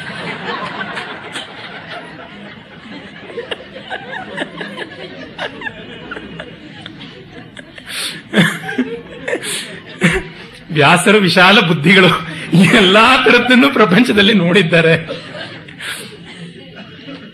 ಎಷ್ಟೋ ಬಾರಿ ಮಗಳ ಸೀಮಂತ, ತಾಯಿಯ ಸೀಮಂತ ಒಟ್ಟಿಗೆ ಆಗುವಂತಹದ್ದು ಉಂಟು. ಅಲ್ಲಿ ತಾಯಿಗೆ ತುಂಬಾ ಜರ್ಬಾಗಿ ಸೀಮಂತ ನಡೀತಾ ಇದೆ. ಇವಳಿಗೆ ಏನೂ ಇಲ್ಲ. ತಾಯಿಯ ತಾಯಿ ಕಡೆ ಮನೆಯವರೆಲ್ಲ ಮಾಡ್ತಾರೆ. ಇವಳಿಗೆ ಮಾಡುವುದಕ್ಕೆ ತಂದೆ ಮಾಡ್ತಾನೆ. ತಂದೆ ಸಂಪ, ಸೀಮಂತ ಗಂಡನ ಗಂಡನ ಮನೆ ಕೆಲಸ. ಬಳೆ ತೊಡಿಸೋದು ಮಾತ್ರ ತವರಿನ ಕೆಲಸ. ಇವಳಿಗಿಲ್ಲ, ಅದಕ್ಕೆ ಗಂಡ ಸಂಪಾದನೆ ಮಾಡ್ಕೊಂಡು ಬರಬೇಕು ಅಂತ ಹೋದ. ಜನಕ ಉದಾರಿ ಮಹಾರಾಜ ಅವನ ಹತ್ರಕ್ಕೆ ಹೋದರೆ ಏನಾದರೂ ಕೊಡ್ತಾನೆ ಅಂತ ಜನಕನ ಆಸ್ಥಾನಕ್ಕೆ ಹೋದ. ಹೋದವನು ಬರಲೇ ಇಲ್ಲ. ಅಲ್ಲಿ ಒಂದು ಇಂತ ಒಬ್ಬ ವಿದ್ವಾಂಸ ಇದ್ದ. ಅವನು ಎಲ್ಲರನ್ನೂ ವಾದದಲ್ಲಿ ಸೋಲಿಸ್ತಾ ಇದ್ದ. ಹಾಗಾಗಿ ಯಾವ ಅವಕಾಶವೂ ಇಲ್ಲದಂತೆ ಆಗಿ ಇವನು ಅಲ್ಲಿಯೇ ಉಳಿದು ಬಿಟ್ಟಿದ್ದಾನೆ. ಅವನ ಗತಿ ಏನಾಯಿತು ಅನ್ನೋದು ಕೂಡ ಸ್ವಲ್ಪವೂ ಗೊತ್ತಿಲ್ಲ. ಅಂತ ಒಂದು ಸ್ಥಿತಿ ಬಂದಿದೆ. ಆಗ ಇವಳಿಗೆ ಚಿಂತೆ. ತವರು ಮನೆಗೆ ಬಾಣಂತನಕ್ಕೆ ಬಂದವಳು ಅಲ್ಲಿಯೇ ಉಳಿದಳು, ಹೆರಿಗೆ ಆಯಿತು. ಶಾಪಗ್ರಸ್ತವಾಗಿ ಮಗು ಹುಟ್ಟಿತು ಅಷ್ಟಾವಕ್ರ. ತಾಯಿಗೆ ಒಳ್ಳೆ ಮಗು ಹುಟ್ಟಿತು, ಶ್ವೇತಕೇತು. ಶ್ವೇತಕೇತು ಅಂತಂದ್ರೆ ಬಿಳಿಯ ಧ್ವಜವುಳ್ಳವನು ಅಂತ. ಇನ್ನೊಂದು ಅರ್ಥ, ಕುದುರೆಯನ್ನ ಧ್ವಜವಾಗಿ ಇಟ್ಟುಕೊಂಡಂಥವನು ಅಂತ. ಇಂದ್ರ ಅಂತ ಕೆಲವರು ಹೇಳ್ತಾರೆ. ಇನ್ನು ಕೆಲವರು ವರುಣ ಅಂತಲೂ ಹೇಳ್ತಾರೆ. ಹೀಗೆ ಅನೇಕ ವಿಧವಾದ ಅರ್ಥವನ್ನು ಕೊಡ್ತಾರೆ ಶ್ವೇತಕೇತುವಿಗೆ. ಇರಲಿ. ಸೋದರ ಮಾವ, ಸೋದರಳೆಯ ಇಬ್ಬರಿಗೂ ಒಂದೇ ವಯಸ್ಸು. ಅಷ್ಟಾವಕ್ರನಿಗೆ ಶ್ವೇತಕೇತುವೆ ಊರೆಗೋಲು. ಮಕ್ಕಳಿಬ್ಬರನ್ನು ಪಾಪ ಅಜ್ಜ, ತನ್ನ ಮಗನನ್ನ ಮತ್ತೆ ತನ್ನ ಮೊಮ್ಮಗನನ್ನ ಉದ್ದಾಲಕ ಆರುಣಿ ಪ್ರೀತಿಯಿಂದ ಸಲಹತಾ ಇದ್ದ. ಇವನು ಶ್ವೇತಕೇತು ಅವನನ್ನ ಅಪ್ಪ ಅಂತ ಕರೆಯೋದು ಇವನು ಅಪ್ಪ ಅಂತ ಕರೀತಾ ಇದ್ದ. ಇವನಿಗೆ ತಂದೆಯನ್ನೇ ನೋಡಿ ಗೊತ್ತಿಲ್ಲ ಅಷ್ಟಾವಕ್ರನಿಗೆ. ಒಮ್ಮೆ ಅಷ್ಟಾವಕ್ರ ತನ್ನ ಅಜ್ಜನ ಮಡಿಲಲ್ಲಿ ತೊಡೆ ಮೇಲೆ ಹತ್ತಿ ಕೂತ್ಕೊಂಡಿದ್ದಾಗ ಶ್ವೇತಕೇತು ಇಳಿದೋಗೋ ನಮ್ಮಪ್ಪನ ತೊಡೆ ಮೇಲೆ ಯಾಕೆ ಕೂತಿದ್ದೀಯಾ? ಅಂತಂದ. ಇವ್ ನಮ್ಮಪ್ಪ ಅಲ್ವಾ? ಅಂತ, ನಿಮ್ಮಪ್ಪ ಅಲ್ಲ ಇವ್ ನಮ್ಮಪ್ಪ ಅಷ್ಟೇ, ನಿನಗೆ ಇವನು ತಾತ ಅಷ್ಟೇ, ಅಂತಂದ. ಮಕ್ಕಳ ಸ್ವಭಾವ, ಇವನಿಗೆ ಬಹಳ ಬೇಸರವಾಯಿತು. ಬಂದು ತಾಯಿಯನ್ನ ಕೇಳ್ತಾನೆ. ಅಮ್ಮ, ಏನು? ಯಾತಕ್ಕೆ ಈ ತರಹ ಆಯಿತು? ನನಗೆ ಅಪ್ಪ ಇಲ್ಲವೇ ಅಂತ. ನಿಮ್ಮಪ್ಪ, ನೀನು ಹುಟ್ಟಕ್ಕೆ ಮುಂಚೆನೆ ಹೋದ್ರಪ್ಪ, ನಿನಗೆ ಶಾಪವೂ ಕೊಟ್ಟು ಹೋದ್ರು. ಇನ್ನೂ ಬಂದಿಲ್ಲ, ಅಂತ. ನೋಡಿ, ಮಗನಿಗೆ ತಾಯಿ ಸತ್ಯ ಹೇಳಿದಳು. ಈ ತೊಡೆಯಿಂದ ತಳ್ಳುವ ಕತೆ ಧ್ರುವನಲ್ಲಿಯೂ ನಾವು ನೋಡಿದ್ದೀವಿ. ಅದೇ ರೀತಿ ಇಲ್ಲೂ ಕೂಡ ಮಕ್ಕಳ ಮನಸ್ಸಿಗೆ ಯಾವುದಾದ್ರೂ ಒಂದು ತೀವ್ರವಾಗಿ ಬಂದರೆ ಹೇಗೆ ತೆಗೆದುಕೊಳ್ತಾರೆ ಅನ್ನೋದಕ್ಕೂ ಇದೊಂದು ನಿದರ್ಶನ. ಶ್ವೇತಕೇತು ಅಷ್ಟಾವಕ್ರ ತತ್ಕ್ಷಣವೇ ತಾಯಿ ಹೇಳ್ತಾನೆ, ನಮ್ಮ ತಂದೆಯನ್ನ ನಾನು ಹುಡುಕೊಂಡು ಬರ್ತೀನಿ ಅಂತ. ಅಯ್ಯೋ, ನೀನು ಎಳೆ ಹುಡುಗ, ನೀನು ಮಿಥಿಲೆ ಗೆಲ್ಲು ಹೋಗೋಕೆ ಸಾಧ್ಯ, ನಿನಗೆ ನಿಂತಲ್ಲಿ ನಿಲ್ಲೋಕ್ಕಾಗೋದಿಲ್ಲ. ಕಾಲುವೂನ, ಕೈವೂನ, ಕಣ್ಣುವೂನ, ಬಾಯುವೂನ, ಮೂಗುವೂನ ಬೆನ್ನುವೂನ ಎಲ್ಲ ಊನವೆ. ಇಂಥವನಿಗೆ ಏನು ಸಾಧ್ಯವಾಗುತ್ತೆ ಅಂತ ಹಠ ಮಾಡ್ತಾನೆ. ತಾಯಿ ಕೇಳೋದಿಲ್ಲ. ತಥೋ ವರ್ಷೇ ದ್ವಾದಶೆ ಶ್ವೇತಕೇತು ಹನ್ನೆರಡು ವರ್ಷ ಇವನಿಗೆ. ಶ್ವೇತಕೇತುವನ್ನ ಜೊತೆ ಮಾಡಿಕೊಂಡು ಗುಟ್ಟಾಗಿ ಹೇಳ್ತಾನೆ ಗಚ್ಚಾವ ಯಜ್ಞಂ ಜನಕಸ್ಯ ರಾಜ್ಞೋ ಬಹ್ವಾಶ್ಚರ್ಯ ಶ್ರೂಯತೆ ತಸ್ಯಜ್ಞ ಶ್ರೋಷ್ಯಾವೋತ್ರ ಬ್ರಾಹ್ಮಣಾನಾಂ ವಿವಾದಂ ಅನ್ನಂ ಚಾಗ್ರ್ಯಂ ತತ್ರ ಭುಕ್ಷ್ಯಾ ಮಹೇಶ ಅಲ್ಲಿ ಒಳ್ಳೆ ಔತಣ ಸಿಗುತ್ತೆ. ಬಾ, ನಾನು, ನೀನು ಹೋಗೋಣ ಅಂತ ಶ್ವೇತಕೇತುವೆ ಇವನಿಗೆ ಆಧಾರ ತಾನೆ. ಅವನು ಮಕ್ಕಳು ಒಂದು ಕಾಲದಲ್ಲಿ ಜಗಳ ಆಡ್ಕೊಳ್ತಾರೆ, ಮತ್ತೆ ಒಗ್ಗಟ್ಟಾಗ್ತಾರೆ. ಆಗ ಬೇಡ ಅಂತ ತಳ್ಳಿದವನು. ಈಗ ಮತ್ತೆ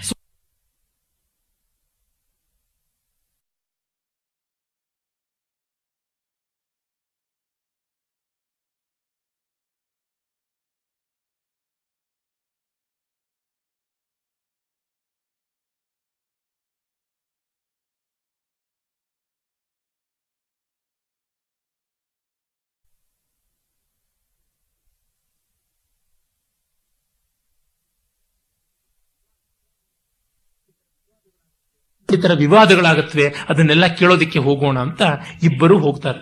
ಹಾಗೆ ಮಿಥಿಲೆಗೆ ಹೋದಾಗ ದಾರಿಯಲ್ಲಿ ಜನಕ ಯಜ್ಞಶಾಲೆಗೆ ವಿಶೇಷವಾದ ಗೌರವಗಳ ಜೊತೆಗೆ ಬರ್ತಾ ಇದ್ದಾನೆ ಅಂತ ಗೊತ್ತಾಗುತ್ತೆ. ಅದಕ್ಕೆ ಇವರನ್ನ ತಳ್ಳಿ ಬಿಡ್ತಾರೆ. ಶ್ವೇತಕೇತುವನ್ನ ಮತ್ತು ಅಷ್ಟಾವಕ್ರನನ್ನ ಆಗ ಅಷ್ಟಾವಕ್ರ ಹೇಳ್ತಾನೆ ಅಷ್ಟಾವಕ್ರ ಪತಿರಾಜ್ಞಾ ಸಮೇತ್ಯ ಉತ್ಸಾರ್ಯಮಾಣೋ ವಾಕ್ಯಮಿದಂ ಜಗಾದ. ಅಂಧಸ್ಯ ಪಂಥ, ಬಧಿರಸ್ಯ ಪಂಥ, ಸ್ತ್ರೀಯ ಪಂಥ, ವೈವಧಿಕಸ್ಯ ಪಂಥ, ರಾಜ್ಞ ಪಂಥ, ಬ್ರಹ್ಮಣೇನ ಅಸಮೇತ್ಯ ಸಮೇತ್ಯ ತು ಬ್ರಾಹ್ಮಣಸ್ಯೇವ ಪಂಥ. ಹೀಗಿರುವಾಗ ದಾರಿ ಯಾರಿಗೆ ಕೊಡಬೇಕು? ಮನುಸ್ಮೃತಿಯಲ್ಲಿ, ಯಾಜ್ಞವಲ್ಕ್ಯರಲ್ಲಿ, ಪರಾಶರರಲ್ಲಿ ಎಲ್ಲ ಬರುತ್ತೆ. ಮೊದಲು ಭಾರಿಣ, ಭಾರ ಹೊತ್ತಂಥವರು ಅಂಧ, ಬಧಿರ, ಪಂಗು, ಕುಂಟು, ಕುರುಡು, ಕಿವುಡು, ಹೀಗೆಲ್ಲ ಆದಂತ ಫಿಸಿಕಲಿ ಚಾಲೆಂಜ್ಡ್ ಇಂಥವರಿಗೆ ಮೊದಲು ದಾರಿ, ಭಾರ ಹೊತ್ತವರಿಗೆ ದಾರಿ, ಸ್ತ್ರೀಯರಿಗೆ ದಾರಿ, ಗರ್ಭಿಣಿಯರಿಗೆ ದಾರಿ, ರೋಗಗ್ರಸ್ತರಿಗೆ, ಮುದುಕರಿಗೆ ದಾರಿ, ಹೊರೆ ಹೊತ್ತಿರ್ತಕ್ಕಂಥವರಿಗೆ ದಾರಿ, ಆಮೇಲೆ ರಾಜ ಇತ್ಯಾದಿಗಳಿಗೆ ದಾರಿ. ಕುರುಡನಿಗೆ, ಕಿವುಡನಿಗೆ, ಹೆಂಗಸರಿಗೆ, ಭಾರ ಹೊತ್ತವರಿಗೆ ಇವರಿಗಿದ್ದಾರೆ. ದಾರಿ ರಾಜ ಮತ್ತೆ ಒಬ್ಬ ಶ್ರೋತ್ರಿಯ ಬ್ರಾಹ್ಮಣ ಬಂದ್ರೆ ಮೊದಲು ಶ್ರೋತ್ರಿಯ ಬ್ರಾಹ್ಮಣನಿಗಿದ್ದಾರೆ. ದಾರಿ ಆಮೇಲೆ ರಾಜನಿಗೆ. ಹೀಗಿರುವಾಗ ನಾನು ವಿಕಲಾಂಗ, ಬಾಲಕ ಮತ್ತು ಬ್ರಾಹ್ಮಣ, ಶ್ರೋತ್ರಿಯ. ಇಷ್ಟೆಲ್ಲ ಕ್ವಾಲಿಫಿಕೇಶನ್ ಇರೋ ನನ್ನನ್ನು ಬಿಟ್ಟು ನಿನಗೆ ಹೇಗೆ ರಾಜ ನಿನಗೆ ಹೇಗೆ ದಾರಿ ಅಂತ? ಪಂಥ ಅಯಂ ತೇದ್ಯ ಮಯಾ ನಿಸೃಷ್ಟೋ ಯನೇಚ್ಛಸೇತೇನ ಕಾಮಂ ವ್ರಜಸ್ವ, ನ ಪಾವಕೋ ವಿದ್ಯತೆ ವೈ ಲಘೀಯಾನ್, ಇಂದ್ರೋಪಿ ನಿತ್ಯಂ ನಮತೆ ಬ್ರಹ್ಮಣಾನ. ಜನಕ ದೊಡ್ಡವು ಬೆಂಕಿ ಚಿಕ್ಕದಾದರೂ ದೊಡ್ಡದು. ನೀನು ತೇಜಸ್ವಿ, ನಿನಗೆ ದಾರಿ ಬಿಟ್ಟಿದ್ದೀನಿ ಅಂತ. ಆಗ ಅವನು ಹೇಳ್ತಾನೆ, ಯಜ್ಞಂ ದೃಷ್ಟುಂ ಪ್ರಾಪ್ತವಂತೌ ಸ್ಮ ತಾತ, ಕೌತೂಹಲಂ ನೌ ಬಲವದ್ವೈ ವಿವೃದ್ಧಂ, ಆವಾಂ ಪ್ರಾಪ್ತಾವತಿಥಿ ಸಂಪ್ರವೇಶಂ, ಕಾಂಕ್ಷಾವಹೇ ದ್ವಾರಪತೆ ತವಾಜ್ಞಾಂ. ನಾವು ಯಜ್ಞ ನೋಡಕ್ಕೆ ಬಂದಿದ್ದೀವಿ, ಬಾಗಿಲಿಗೆ ಅಡ್ಡವಾಗಿ ನಿಂತಿದ್ದಾನೆ. ಈ ನರಕದ ಬಾಗಿಲನ್ನ ಕಾಯೋದಕ್ಕೆ ಶ್ಯಾಮ ಅಂತ ಒಂದು ನಾಯಿ, ಶಬಲ ಅಂತ ಒಂದು ನಾಯಿ ಇದೆಯಂತೆ. ಅದು ಯಾರನ್ನು ನರಕದಿಂದ ಆಚೆಗೂ ಬಿಡಲು, ನರಕದಿಂದ ಒಳಕ್ಕೂ ಹೋಗೋದಕ್ಕೆ ಬಿಡೋದಿಲ್ಲವಂತೆ. ಹಾಗೆ ಇವರು ದ್ವಾರಪಾಲಕರು ಕಾದಿದ್ದಾರೆ. ಅದಕ್ಕೆ ಬಿಟ್ಟುಕೊಡು ಅಂದ್ರೆ, ಇದು ಮಾತ್ರ ನನ್ನ ಕೆಲಸ ಅಲ್ಲ. ಬಂದಿ ಅಂತ ಒಬ್ಬ ವಿದ್ವಾಂಸ ಇದ್ದಾನೆ. ಅವನು ಪ್ರಶ್ನೆಗಳಿಗೆ ಉತ್ತರ ಕೊಟ್ಟವರು ಯಜ್ಞದ ಒಳಕ್ಕೆ ಬರಬಹುದು. ನೀನು ಅವನನ್ನು ಗೆಲ್ಲಬೇಕು ಅಂತ. ಆಯಿತು ಅದಕ್ಕೇನಂತೆ, ಬಂದೇ ಸಮಾದೇಶಕರ ವಯಂ ಸ್ಮಃ ಅಂತ ಅವರು ಹೇಳ್ತಾರೆ. ವಯಂ ಹಿ ವೃದ್ಧಾಹ ಚರಿತವ್ರತಾಶ್ಚ ವೇದ ಪ್ರಭಾವೇನ ಪ್ರವೇಶನಾರ್ಹ ನಾವು ಜ್ಞಾನವೃದ್ಧರು ಮತ್ತು ತಪೋವೃದ್ಧರು, ನಮ್ಮನ್ನು ಬಿಡು ಯಜ್ಞಕ್ಕೆ ಅಂತ ಇವನು ಕೇಳ್ತಾನೆ. ಇಲ್ಲ ಅಂತ ಅವನು ಮತ್ತೆ ವಿವಾದ ಮಾಡ್ತಾನೆ. ಆಗ ಹೇಳ್ತಾನೆ, ನೋಡು, ನಾನು ವಾದದಲ್ಲಿ ಗೆಲ್ತೀನಿ ನಹಿ ಜ್ಞಾನಂ ಅಲ್ಪಕಾಲೇನ ಶಕ್ಯಂ, ಕಸ್ಮಾತ್ ಬಾಲೋ ವೃದ್ಧ ಇವ ಅವಭಾಷಸೆ. ಅಲ್ಪಕಾಲದಲ್ಲಿ ಜ್ಞಾನ ಬರೋಲ್ಲ. ನೀನು ಚಿಕ್ಕ ಹುಡುಗ, ವೃದ್ಧನಂತೆ ಮಾತಾಡ್ತಿದೀಯ. ಅದು ಹೇಗೆ ಯುಕ್ತ ಅಂದ್ರೆ ಅವನು ಹೇಳ್ತಾನೆ, ನತೇನ ಸ್ಥವಿರೋ ಭವತಿ, ಏನಾಸ್ಯ ಫಲಿತಂ ಶಿರಃ. ಬಾಲೋಪಿ ಯಃ ಪ್ರಜಾನಾತಿ ತಂದೇವ ಸ್ಥವಿರಂ ವಿದುಹು ತಲೆ ಬೆಳ್ಳಗಾದ ಮಾತ್ರಕ್ಕೆ ಮುದುಕ ಅಂತ ಹೇಳೋಲ್ಲ, ವೃದ್ಧ ಅಂತ ಹೇಳೋಲ್ಲ. ಯಾರಿಗೆ ವಿವೇಕ ಉಂಟು ಬಾಲೋಪಿಯ ಪ್ರಜಾನಾತಿ ಚೆನ್ನಾಗಿ ತಿಳ್ಕೊಂಡಿದ್ದಾರೆ. ಅಂಥವ್ರನ್ನ ದೇವತೆಗಳು ವಂದಿಸ್ತಾರೆ. ನ ಹಾಯನೆಯರ್ನ ಫಲಿತೆಯರ್ ನವಿತ್ತೇನ ನ ಬಂಧುಭಿ ಋಷಯಶ್ಚಕ್ರಿರೇ ಧರ್ಮಂ ಯೋನೂಚಾನ ಸನೋ ಮಹಾನ್. ದಿದೃಕ್ಷರಸ್ಮಿ ಸಂಪ್ರಾಪ್ತೋ ಬಂದಿನಂ ರಾಜಸಂಸದಿ. ನಾನು ಬಂದಿಯನ್ನೇ ನೇರವಾಗಿ ನೋಡ್ತೀನಿ ದ್ವಾರಪಾಲಕರನ್ನೆಲ್ಲ. ಯಾರು ವಯಸ್ಸಿನಿಂದ ತಲೆ ಕೂದಲಿನ ಬೆಳ್ಳಗಾಗುವಿಕೆಯಿಂದ ದುಡ್ಡಿನಿಂದ ಬಂಧುಗಳಿಂದ ನಾವು ಹಿರಿಯರಾಗಿದ್ದೀವಿ ಅಂದ್ಕೋತಾರೆ ಅದೆಲ್ಲ ಹಿರಿತನ, ಅನೂಚಾನವಾದ, ಅನೂಚಾನ ಅಂದರೆ ಒಂದು ಸ್ವಲ್ಪವೂ ಊನ ಇಲ್ಲದೆ ಪರಂಪರೆ ಬಂದಿರುವಂತಹದ್ದು ಆ ಪರಂಪರೆಯನ್ನು ತಿಳಿದವರು ಯಾರಿದ್ದಾರೆ? ಅವರು ನಿಜವಾಗಿ ದೊಡ್ಡವರು ಅಂತ ಋಷಿಗಳು ಧರ್ಮ ಮಾಡಿದ್ದಾರೆ. ನಾನು ಅದನ್ನು ಬಲ್ಲೆ ಅಂತ. ಆಗ ರಾಜ ಹೇಳ್ತಾನೆ, ಆಯಿತು, ನೀವಿಬ್ಬರಿಗೂ ಕೂಡ ಒಂದಿಷ್ಟು ಪ್ರಶ್ನೆಗಳನ್ನು ಇಡ್ತೀನಿ. ಮೊದಲು ನಾನು ಕೇಳ್ತೀನಿ ಅಂತ ಆರಂಭ ಮಾಡ್ತಾನೆ. ಕಿಂಸ್ವಿತ್ ಸುಪ್ತಂ ನ ನಿಮಿಷತಿ ಕಿಂಸ್ವಿತ್ ಜಾತಂ ನ ಚೋಪತಿ, ಕಸ್ಯ ಅಸ್ವಿದ್ ಹೃದಯಂ ನಾಸ್ತಿ ಕಿಂಸಿದ್ ವೇಗೇನ ವರ್ಧತೆ. ಇದು ಒಳ್ಳೆ ಫೋರ್ ಕ್ವಶನ್ಸ್ ಬಂಚ್ ಯಾವುದು ನಿದ್ರೆಯಲ್ಲಿಯೂ ಕೂಡ ಕಣ್ಣು ತೆಕ್ಕೊಂಡಿರುತ್ತೆ. ಯಾವುದು ಹುಟ್ಟಿದ್ರೂ ಕೂಡ ಚಲನೆ ಇಟ್ಕೊಂಡಿರೋದಿಲ್ಲ.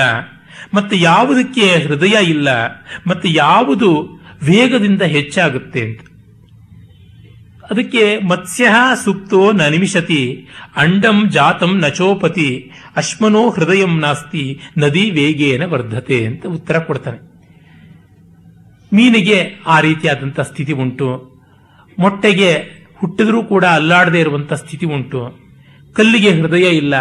ವೇಗದಿಂದ ನದಿ ವರ್ಧಿಸುತ್ತೆ. ವೇಗ ಹೆಚ್ಚಾದಂತೆ ನದಿ ಅಗಲ ಆಗ್ತಾ ಹೋಗುತ್ತೆ. ಪಾತ್ರ ಹೆಚ್ಚುತ್ತೆ. ದಡವನ್ನ ಕತ್ತರಿಸಿಕೊಂಡು ಹೋಗುತ್ತೆ ಅಂತ. ಆಗ ನೀನು ಜಾಣ ಇದ್ದೀಯ. ಈಗ ವಂದಿಯ ಜೊತೆ ವಾದವನ್ನ ಆರಂಭ ಮಾಡೋಣ ಅಂತ ವಂದಿಯ ಜೊತೆಗೆ ಆರಂಭಿಸ್ತಾನೆ ವಾದವನ್ನ.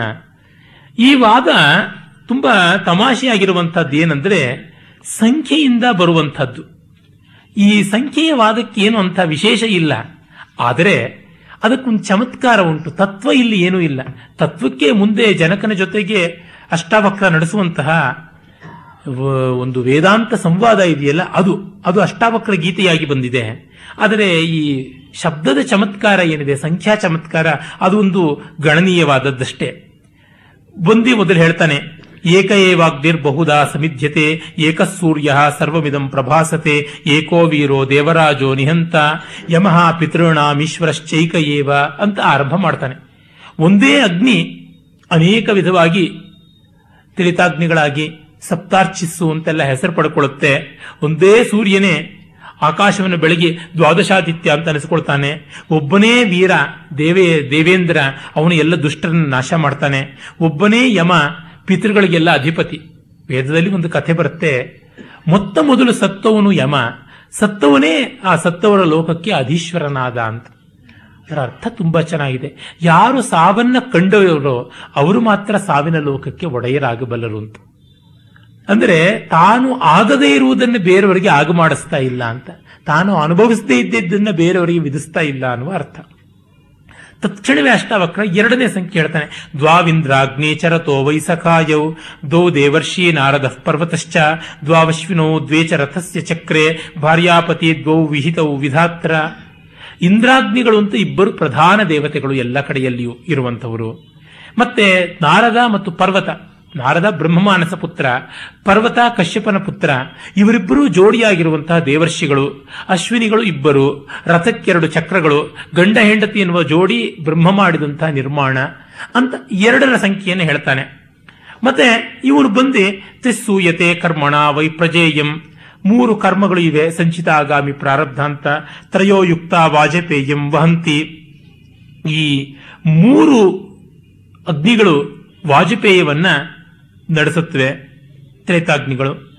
ಅಧ್ವರ್ಯವಹ ತ್ರಿಶವಣ ಅನಿತನ್ವತೆ ಪ್ರಾತಃಸವನ, ಮಾಧ್ಯಂದಿನ ಸವನ, ಸಾಯಂ ಸವನ ಅಂತ ಮೂರು ಸವನಗಳು ಉಂಟು. ಸೋಮವನ್ನ ಬೆಳಗ್ಗೆ ಹಿಂಡುತ್ತಾರೆ. ಕುಟ್ಟಿ ಹಿಂಡುತ್ತಾರೆ. ಗ್ರಾವಸೃತ್ ಅಂತ ಒಬ್ಬ ಋತ್ವಿಕ್ ಇರ್ತಾನೆ. ಆ ಗ್ರಾವಸೃತ್ ಅನ್ನುವ ಋತ್ವಿಕ್ಕೆ ಸೋಮವನ್ನ ಹಿಂಡುತ್ತಾನೆ. ಹಿಂಡದ ಮೇಲಿಂದ ಅದನ್ನ ಶೋಧಿಸ್ತಾರೆ. ಶೋಧಿಸಿ ಒಂದು ಭಾಗವನ್ನು ತೆಗೆದುಕೊಂಡು ಆಹುತಿ ಕೊಡ್ತಾರೆ, ಪ್ರಾತಃ ಸವನ ಆಗುತ್ತೆ. ಉಳಿದದ್ರೊಳಗೆ ದಿನ ಸವನ ಆಗುತ್ತೆ. ಮತ್ತೆ ಉಳಿದಂತ ಚರಟ ಇರುತ್ತಲ್ಲ ಅದರ ರಜೀಶ ಅಂತ ಕರೀತಾರೆ. ಆ ಚರಟವನ್ನ ಹಿಂಡಿ ಮತ್ತೆ ಸಾಯಂ ಸವನ ಅಂತ ಮಾಡ್ತಾರೆ. ಹೀಗೆ ಮೂರು ಅಗ್ನಿಹೋತ್ರಗಳು ನಡೆಯುತ್ತವೆ ಅಂತ ಅದನ್ನು ಹೇಳ್ತಾನೆ. ತ್ರಯೋ ಲೋಕ ಸ್ತ್ರೀಣಿ ಜ್ಯೋತಿಂಶಿ ಚಾಹು, ಮೂರು ಲೋಕಗಳಿವೆ ಭೂರ್ಭುವಸ್ಸುವ ಅಂತ ಮೂರು ಲೋಕಗಳು. ಮತ್ತು ಈ ಅಗ್ನಿ ಮೂರು ವಿಧವಾಗಿ. ಹಾಗೆಯೇ ಭೂಮಿಯಲ್ಲಿ ಅಗ್ನಿ ಅಂತರಿಕ್ಷದಲ್ಲಿ ವಿದ್ಯುತ್, ಆಕಾಶ ಅಥವಾ ದ್ಯುಲೋಕದಲ್ಲಿ ಸೂರ್ಯ ಅಂತ ಮೂರು ಜ್ಯೋತಿಸ್ಸುಗಳು ಇವೆ ಅಂತ. ತಕ್ಷಣ ಇವನು ನಾಲ್ಕನ್ನ ತೆಗೆದುಕೊಳ್ತಾನೆ. ಚತುಷ್ಟಯಂ ಬ್ರಹ್ಮಣ ನಾಂ ನಿಕೇತಂ ಚತ್ವಾರೋ ಯುಕ್ತ ಯಜ್ಞಮಿಂ ವಹಂತಿ ದಿಶಶ್ಚತಸ್ರ ಚತುರಶ್ಚ ವರ್ಣಾಹ ಚತುಷ್ಪದ ಗೌರಪಿ ಶಶ್ವ ಶಶ್ವದುಕ್ತ. ಈ ನಾಲ್ಕು ಆಶ್ರಮಗಳು ಉಂಟು. ನಾಲ್ಕು ಬಗೆಯ ಋತ್ವಿಜರು ಅಂದರೆ ಉದ್ಗಾತರು ಹೋತ್ರ, ಅಧ್ವರ್ಯು ಬ್ರಹ್ಮ ಅಂತ ಇವರು ಉಂಟು. ನಾಲ್ಕು ದಿಕ್ಕುಗಳು ಇವೆ, ನಾಲ್ಕು ವರ್ಣಗಳು ಇವೆ. ಮತ್ತು ಗೋ ಪವಿತ್ರವಾದ ಪ್ರಾಣಿಗೆ ನಾಲ್ಕು ಕಾಲುಗಳು ಅಂತ. ಇವನು ತತ್ಕ್ಷಣವೇ ಐದನ್ನ ತೆಗೆದುಕೊಳ್ತಾನೆ. ಪಂಚಾಜ್ಞ ಪಂಚಪದ ಚ ಪಂಕ್ತಿರ್ಹಿ, ಪಂಚಪದ ಚ ಪಂಕ್ತಿ ಯಜ್ಞಾ ಪಂಚೈವಾಪ್ಯಥ, ಪಂಚೇಂದ್ರಿಯಾಣಿ, ದೃಷ್ಟಾವೇದೆ, ಪಂಚಚೂಡಾಶ್ಚ ಪಂಚ ಲೋಕೇ ಖ್ಯಾತಂ ಪಂಚನದಂಚ ಪುಣ್ಯಂ. ಪಂಚಾಗ್ನಿಗಳು ಇವೆ. ಗಾರ್ಹಪತ್ಯ, ಆಹವನೀಯ, ದಕ್ಷಿಣ ಅಂತ ಮೂರು ಅಲ್ಲದೆ ಸಭ್ಯ ಮತ್ತು ಅವಸತ್ಯ ಅಂತ ಇನ್ನು ಎರಡು ಅಗ್ನಿಗಳು ಉಂಟು. ಮತ್ತು ಪಂಚಪದಾಚ ಪಂಕ್ತಿ ಪಂಕ್ತಿ ಎನ್ನುವ ಹೆಸರಿನ ಛಂದಸ್ಸು ವೇದದಲ್ಲಿ ಬರುತ್ತೆ. ಏಳು ಛಂದಸ್ಸುಗಳು ಬಹಳ ಪ್ರಸಿದ್ಧ. ಗಾಯತ್ರಿ, ಅನುಷ್ಟುಪ್ಪು, ತ್ರಿಷ್ಟುಪ್ಪು, ಜಗತಿ ಮತ್ತೆ ಅತಿಜಗ ಶಕ್ವರಿ, ಪಂಕ್ತಿ, ಉಷ್ಣಿಕ್. ಇವು ಏಳು ಬಹಳ ಪ್ರಸಿದ್ಧವಾದ ಛಂದಸ್ಸುಗಳು. ಅಲ್ಲಿ ಪಂಕ್ತಿ ಎನ್ನುವ ಛಂದಸ್ಸಿಗೆ ಐದು ಸಾಲು ಉಂಟು. ಅಂತ ಅದನ್ನು ಹೇಳ್ತಾನೆ. ಮತ್ತೆ ಪಂಚಮಹಾಯಜ್ಞಗಳು ಅಂತ ಇವೆಯಲ್ಲ, ದೇವಯಜ್ಞ, ಮನುಷ್ಯಯಜ್ಞ, ಭೂತಯಜ್ಞ, ಪಿತೃಯಜ್ಞ, ಪ್ರಾಣಿಯಜ್ಞ ಅಂತ ಅವು. ಮತ್ತೆ ಪಂಚೇಂದ್ರಿಯಾಣಿ, ಐದು ಇಂದ್ರಿಯಗಳು, ಜ್ಞಾನೇಂದ್ರಿಯಗಳು. ಮತ್ತು ವೇದಗಳಲ್ಲಿ ಪಂಚಚೂಡಗಳನ್ನು ಇಟ್ಟುಕೊಳ್ಳಬೇಕು ಅಂತ. ಶಿಖೆ. ಈ ಗೋತ್ರ ಪ್ರವರಾನುಸಾರಿಯಾಗಿ ಶಿಖಾ ವ್ಯತ್ಯಾಸವಾಗುತ್ತೆ. ಅದು ಈ ಹೊತ್ತಿನಲ್ಲಿ ನಾನು ಎಲ್ಲಿಯೂ ಗಮನಿಸಿಲ್ಲ, ಆಚರಣೆಯಲ್ಲಿ ಇರುವಂಥದ್ದು. ಈ ಭಾರದ್ವಾಜರು ಏಕಶಿಖರು ಅಂತ. ಕಾಶ್ಯಪರು ದ್ವಿಶಿಖರು ಅಂತ. ಎರಡು ಶಿಖೆಗಳನ್ನು ಇಟ್ಟುಕೊಂಡು ಅದೆರಡನ್ನು ಸೇರಿಸಿ ಒಟ್ಟಿಗೆ ಗಂಟು ಹಾಕಬೇಕು ಅಂತ ಉಂಟು. ಹಾಗೆ ಭಾರ್ಗವರು ಪಂಚಶಿಖರು ಅಂತ. ಹೀಗೆ ಉಂಟು. ಐದು ಶಿಖೆಗಳು ಮ್ಯಾಕ್ಸಿಮಮ್ ಅದನ್ನು ವೇದದಲ್ಲಿ ಹೇಳಿರುವಂತಹದ್ದು ಮತ್ತು ಪಂಚನದ ಕ್ಷೇತ್ರ ಅತಿ ಪವಿತ್ರವಾದದ್ದು. ಪಂಚನದ ಕ್ಷೇತ್ರ ಅಂದ್ರೆ ಪಂಜಾಬ್. ಪಂಜಾಬ್ನಲ್ಲಿ ಈಗ ಹರಿಯಾಣ. ಹರಿಯಾಣದಲ್ಲಿ ಕುರುಕ್ಷೇತ್ರ, ಅದು ಪಂಚನದ ಕ್ಷೇತ್ರ, ಸ್ಯಮಂತ ಪಂಚಕ ಅಂತ ಮಡುಗಳಿರುವುದು ಅದನ್ನು ವೇದಭೂಮಿ ಅಂತ ಕರೀತಾರೆ. ಹಾಗೆ ಅಂತ ಹೇಳ್ತಾನೆ. ಹೀಗೆ ಬೆಳೀತಾ ಬೆಳೀತಾ ಹೋಗುತ್ತೆ. ಬೆಳೀತಾ ಹೋದಾಗ ಅವನಿಗೆ ಒಂದು ಹಂತದಲ್ಲಿ ತಡೆ ಆಗಿಬಿಡುತ್ತೆ. ಅದು ಯಾವುದು ಅಂದರೆ ಹದಿಮೂರು ಬಂದಾಗ. ತ್ರಯೋದಶಿ ತಿಥಿರುಕ್ತ ಮಹೋಗ್ರ, ತ್ರಯೋದಶ ದ್ವೀಪವತಿ ಮಹೀಚ ಅಂತ ಎರಡು ಸಾಲು ಹೇಳಿ ಪದ್ಯ ಪೂರ್ಣ ಮಾಡೋಕ್ಕಾಗೋಲ್ಲ. ಹದಿಮೂರನೇ ತಿಥಿ ತ್ರಯೋದಶಿ ತಿಥಿ ಒಳ್ಳೆಯದು ಅಂತ. ತ್ರಯೋದಶ, ಪ್ರದೋಷ ಅಂತ ಶಿವನ ಆರಾಧನೆಗೆ ವಿಶೇಷವಾದಂಥದ್ದು, ಅದಕ್ಕೆ ಪವಿತ್ರ ಅಂತ. ಮತ್ತು ಹದಿಮೂರು ದ್ವೀಪಗಳನ್ನ ಭೂಮಿ ಹೊಂದಿದೆ. ಅದು ನನಗೆ ಗೊತ್ತಿಲ್ಲ. ನಾನು ನಿಘಂಟುಗಳು ಕೋಶಗಳನ್ನೆಲ್ಲ ತಿರುವು ಹಾಕಿದೆ. ಹದಿಮೂರು ದ್ವೀಪಗಳು ಯಾವುವು ಅಂತನ್ನುವುದು ಗೊತ್ತಾಗಲಿಲ್ಲ. ಮತ್ತೆ ಇನ್ನು ಎರಡು ಸಾಲು ಹೇಳಬೇಕು. ತ್ರಯೋದಶ, ತ್ರಯೋದಶಿ ತಿತಿರುಕ್ತ ಮಹೋಗ್ರ. ಉಗ್ರನಾದ ಶಿವನಿಗೆ ಸಂಬಂಧಪಟ್ಟ ಪ್ರಶಸ್ತವಾದ ತಿಥಿ ತ್ರಯೋದಶ ದ್ವೀಪವತಿ ಮಹಿ. ಭೂಮಿ ಹದಿಮೂರು ದ್ವೀಪಗಳಿಂದ ಕೂಡಿರುವುದು.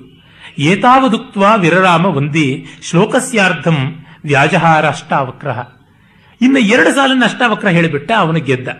ತ್ರಯೋದಶಾಹಾನಿ ಸಸಾರ ಕೇಶಿ ತ್ರಯೋದಶಾದೀನ್ ಯತಿಚ್ಛಂದಾಂಸಿ ಚಾಹುಹು. ತ್ರಯೋದಶಾದೀನ್ ಅತಿ ಅತಿಚ್ಛಂದಾಂಸಿ ಚಾಹು ಈ ಹದಿಮೂರು ದಿವಸಗಳ ಕಾಲ ಕೇಶಿ ಎನ್ನುವ ರಾಕ್ಷಸನ ಜೊತೆ ಇಂದ್ರ ಯುದ್ಧ ಮಾಡಿದ. ಮತ್ತು ಅತಿ ಜಗತಿ ಅಂತ ಒಂದು ಛಂದಸ್ಸಿದೆ. ಜಗತಿ ಛಂದಸ್ಸಿನಲ್ಲಿ ಹನ್ನೆರಡು ಅಕ್ಷರ ಉಂಟು. ಅದನ್ನು ಹೇಳಿದ್ದಾನೆ. ಹ್ಮ್. ಅದನ್ನು ಅಷ್ಟಾವಕ್ರ ಹೇಳಿದ್ದಾನೆ. ಹಿಂದೆಯೇ ಹೇಳ್ತಾನೆ. ಜಗತ್ಯಾಸ್ಪಾದೋ ದ್ವಾದಶೈವ ಅಕ್ಷರಾಣಿ ಅಂತ. ಅತಿ ಜಗತಿಯಲ್ಲಿ ಹದಿಮೂರು ಅಕ್ಷರ ಬರುತ್ತೆ. ಅತಿ ಜಗತಿ ಛಂದಸ್ಸು ಒಂದು ಪ್ರಭೇದ, ಒಂದು ಕ್ಲಾಸ್. ಅದರೊಳಗೆ ಬೇಕಾದಷ್ಟು ಛಂದಸ್ಸುಗಳು ಬರುತ್ತೆ. ಉದಾಹರಣೆಗೆ ಈಗ ಕಲಹಂಸ ಮಂಜುಭಾಷಿಣಿ ಮತ್ತೆ ಇದು ಔಪದ ಪ್ರಹರ್ಷಿಣಿ, ಇವುಗಳೆಲ್ಲ ಹದಿಮೂರು ಅಕ್ಷರದ ಛಂದಸ್ಸುಗಳು.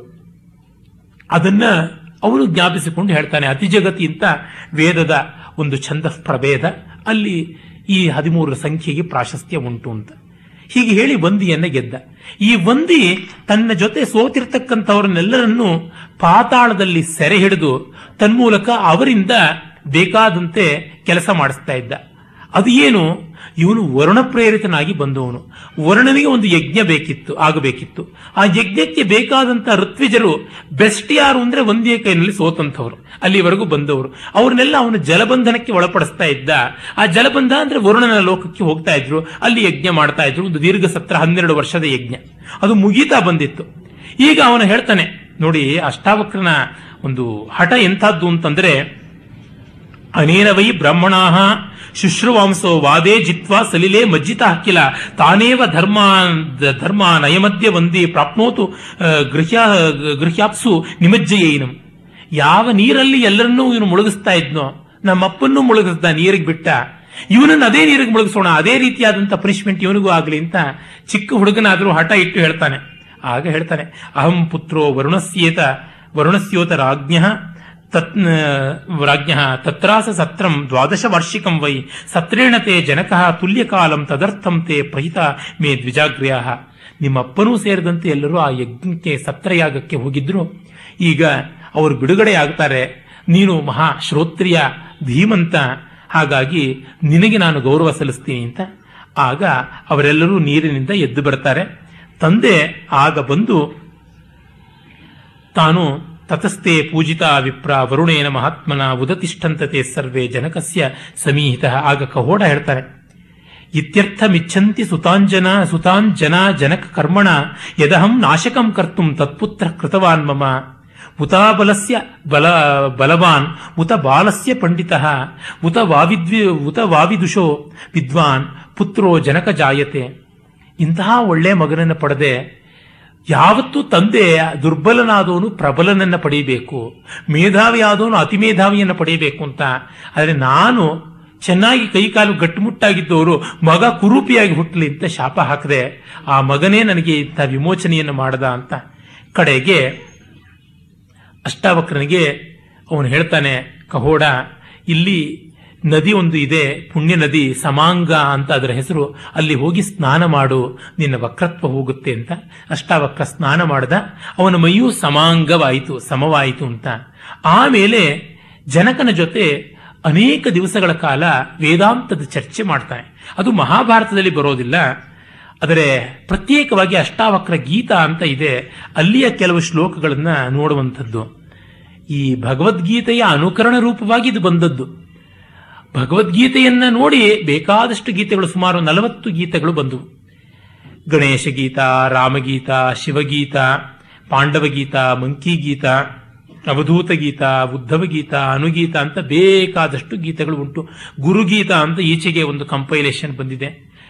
ಈ ಅದು ಮಾತ್ರವಲ್ಲ, ನಮ್ಮ ದೊಡ್ಡ ಸಂಸ್ಕೃತ ವಿದ್ವತ್ ಕವಿ, ಇಪ್ಪತ್ತನೇ ಶತಮಾನದ ಸರಸ ಕವಿವರ್ಗದಲ್ಲಿ ಒಬ್ಬರು ಶ್ರೀಧರ ಭಾಸ್ಕರ್ ವರ್ಣೇಕರ್ ಅಂತ. ಅವರು ಸಂಘಗೀತ, ಶ್ರಮಗೀತ, ಗಾಂಧಿಗೀತ ಅಂತ ಮೂರು ಗೀತೆಗಳು ಬರೆದಿದ್ದಾರೆ.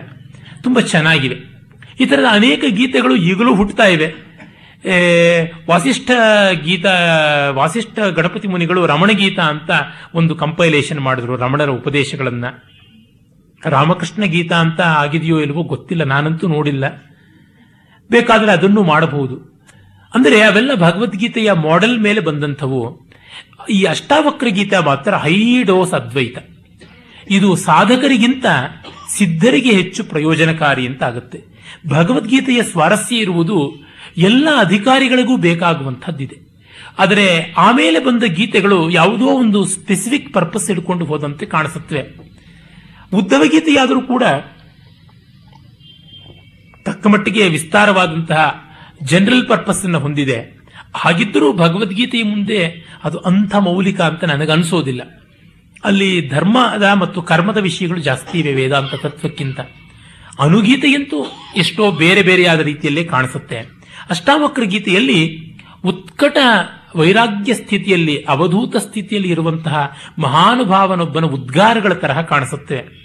ಒಂದು ಶ್ಲೋಕ ನೋಡಿ, ಅಧ್ಯಾಯ ಮೂರರಲ್ಲಿ ಬರುತ್ತೆ ಇಹಾಮುತ್ರ ವಿರಕ್ತಸ್ಯ ನಿತ್ಯಾನಿತ್ಯ ವಿವೇಕಿನಃ ಆಶ್ಚರ್ಯಂ ಮೋಕ್ಷಕಾಮಸ್ಯ ಮೋಕ್ಷಾದೇವ ಬಿಭೀಷಿಕ ಇಹಾಮುತ್ರ ವಿರಕ್ತಿ ಇದ್ದವನಿಗೂ, ನಿತ್ಯಾನಿತ್ಯದ ವಿವೇಕ ಇರೋ, ಇರುವಂಥವನಿಗೂ, ಮೋಕ್ಷವನ್ನ ಬಯಸುವಂಥವನಿಗೂ ಮೋಕ್ಷ ಅಂದರೆ ಹೆದರಿಕೆ.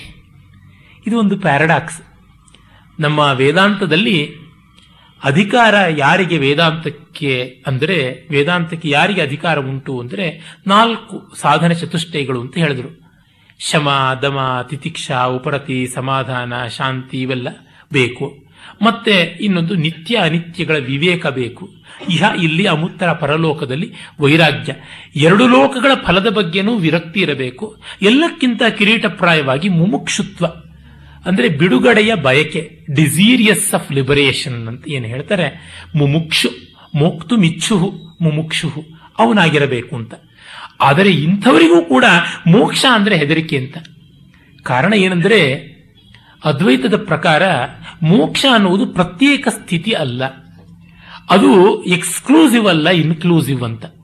ಮತ್ತು ಅದು ಸಂಸ್ಕಾರ್ಯ, ವಿಕಾರ್ಯ, ಪಾರಿಣಾಮ್ಯ, ಈ ರೀತಿಯಾದ ಉಪಾಧಿಗಳನ್ನು ಹೊಂದಿರುವುದಲ್ಲ. ಸಂಸ್ಕಾರ್ಯ ಅಂದರೆ ಈ ಭತ್ತವನ್ನ ಆ ಅರಳಾಗಿ ಮಾಡುವಂಥದ್ದು ಅಥವಾ ಅಕ್ಕಿಯನ್ನ ಅನ್ನವಾಗಿ ಬೇಯಿಸಿದರೆ ಆಗುವ ಸಂಸ್ಕಾರ.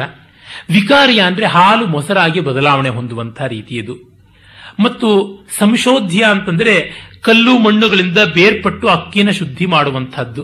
ಹೀಗೆಲ್ಲ ಬೇರೆ ಬೇರೆ ರೂಪಾಂತರವನ್ನು ಪಡೆಯುವಂತಹದ್ದನ್ನು ಮೋಕ್ಷ ಅಂತ ಕರೆಯೋಲ್ಲ. ಸ್ವಸ್ವರೂಪ, ಸಹಜ ಸ್ಥಿತಿ ಅಂತ ಕರೆಯೋದುಂಟು. ಹಾಗಾಗಿ ಇದೇ ಮೋಕ್ಷನ ಅಂತಂದ್ರೆ ಎಷ್ಟೋ ಜನಕ್ಕೆ ಹೆದರಿಕೆ. ಇಷ್ಟೇನಾ ಅಂತ. ಅವರಿಗೆ ಮೋಕ್ಷವು ಒಂದು ಸ್ಟೇಟಸ್ ಒಂದು ಡಿಗ್ನಿಟಿ ಎಲ್ಲ ಇರಬೇಕು ಅಂತ. ಈ ರೀತಿಯಾದ ಉಪಾಧಿಗಳನ್ನು ಕಳೆದುಕೊಳ್ಳುವುದೇ ಮೋಕ್ಷ ಅಂದ್ರೆ ತುಂಬಾ ಜನಕ್ಕೆ ಹತಾಶರಾಗ್ತಾರೆ.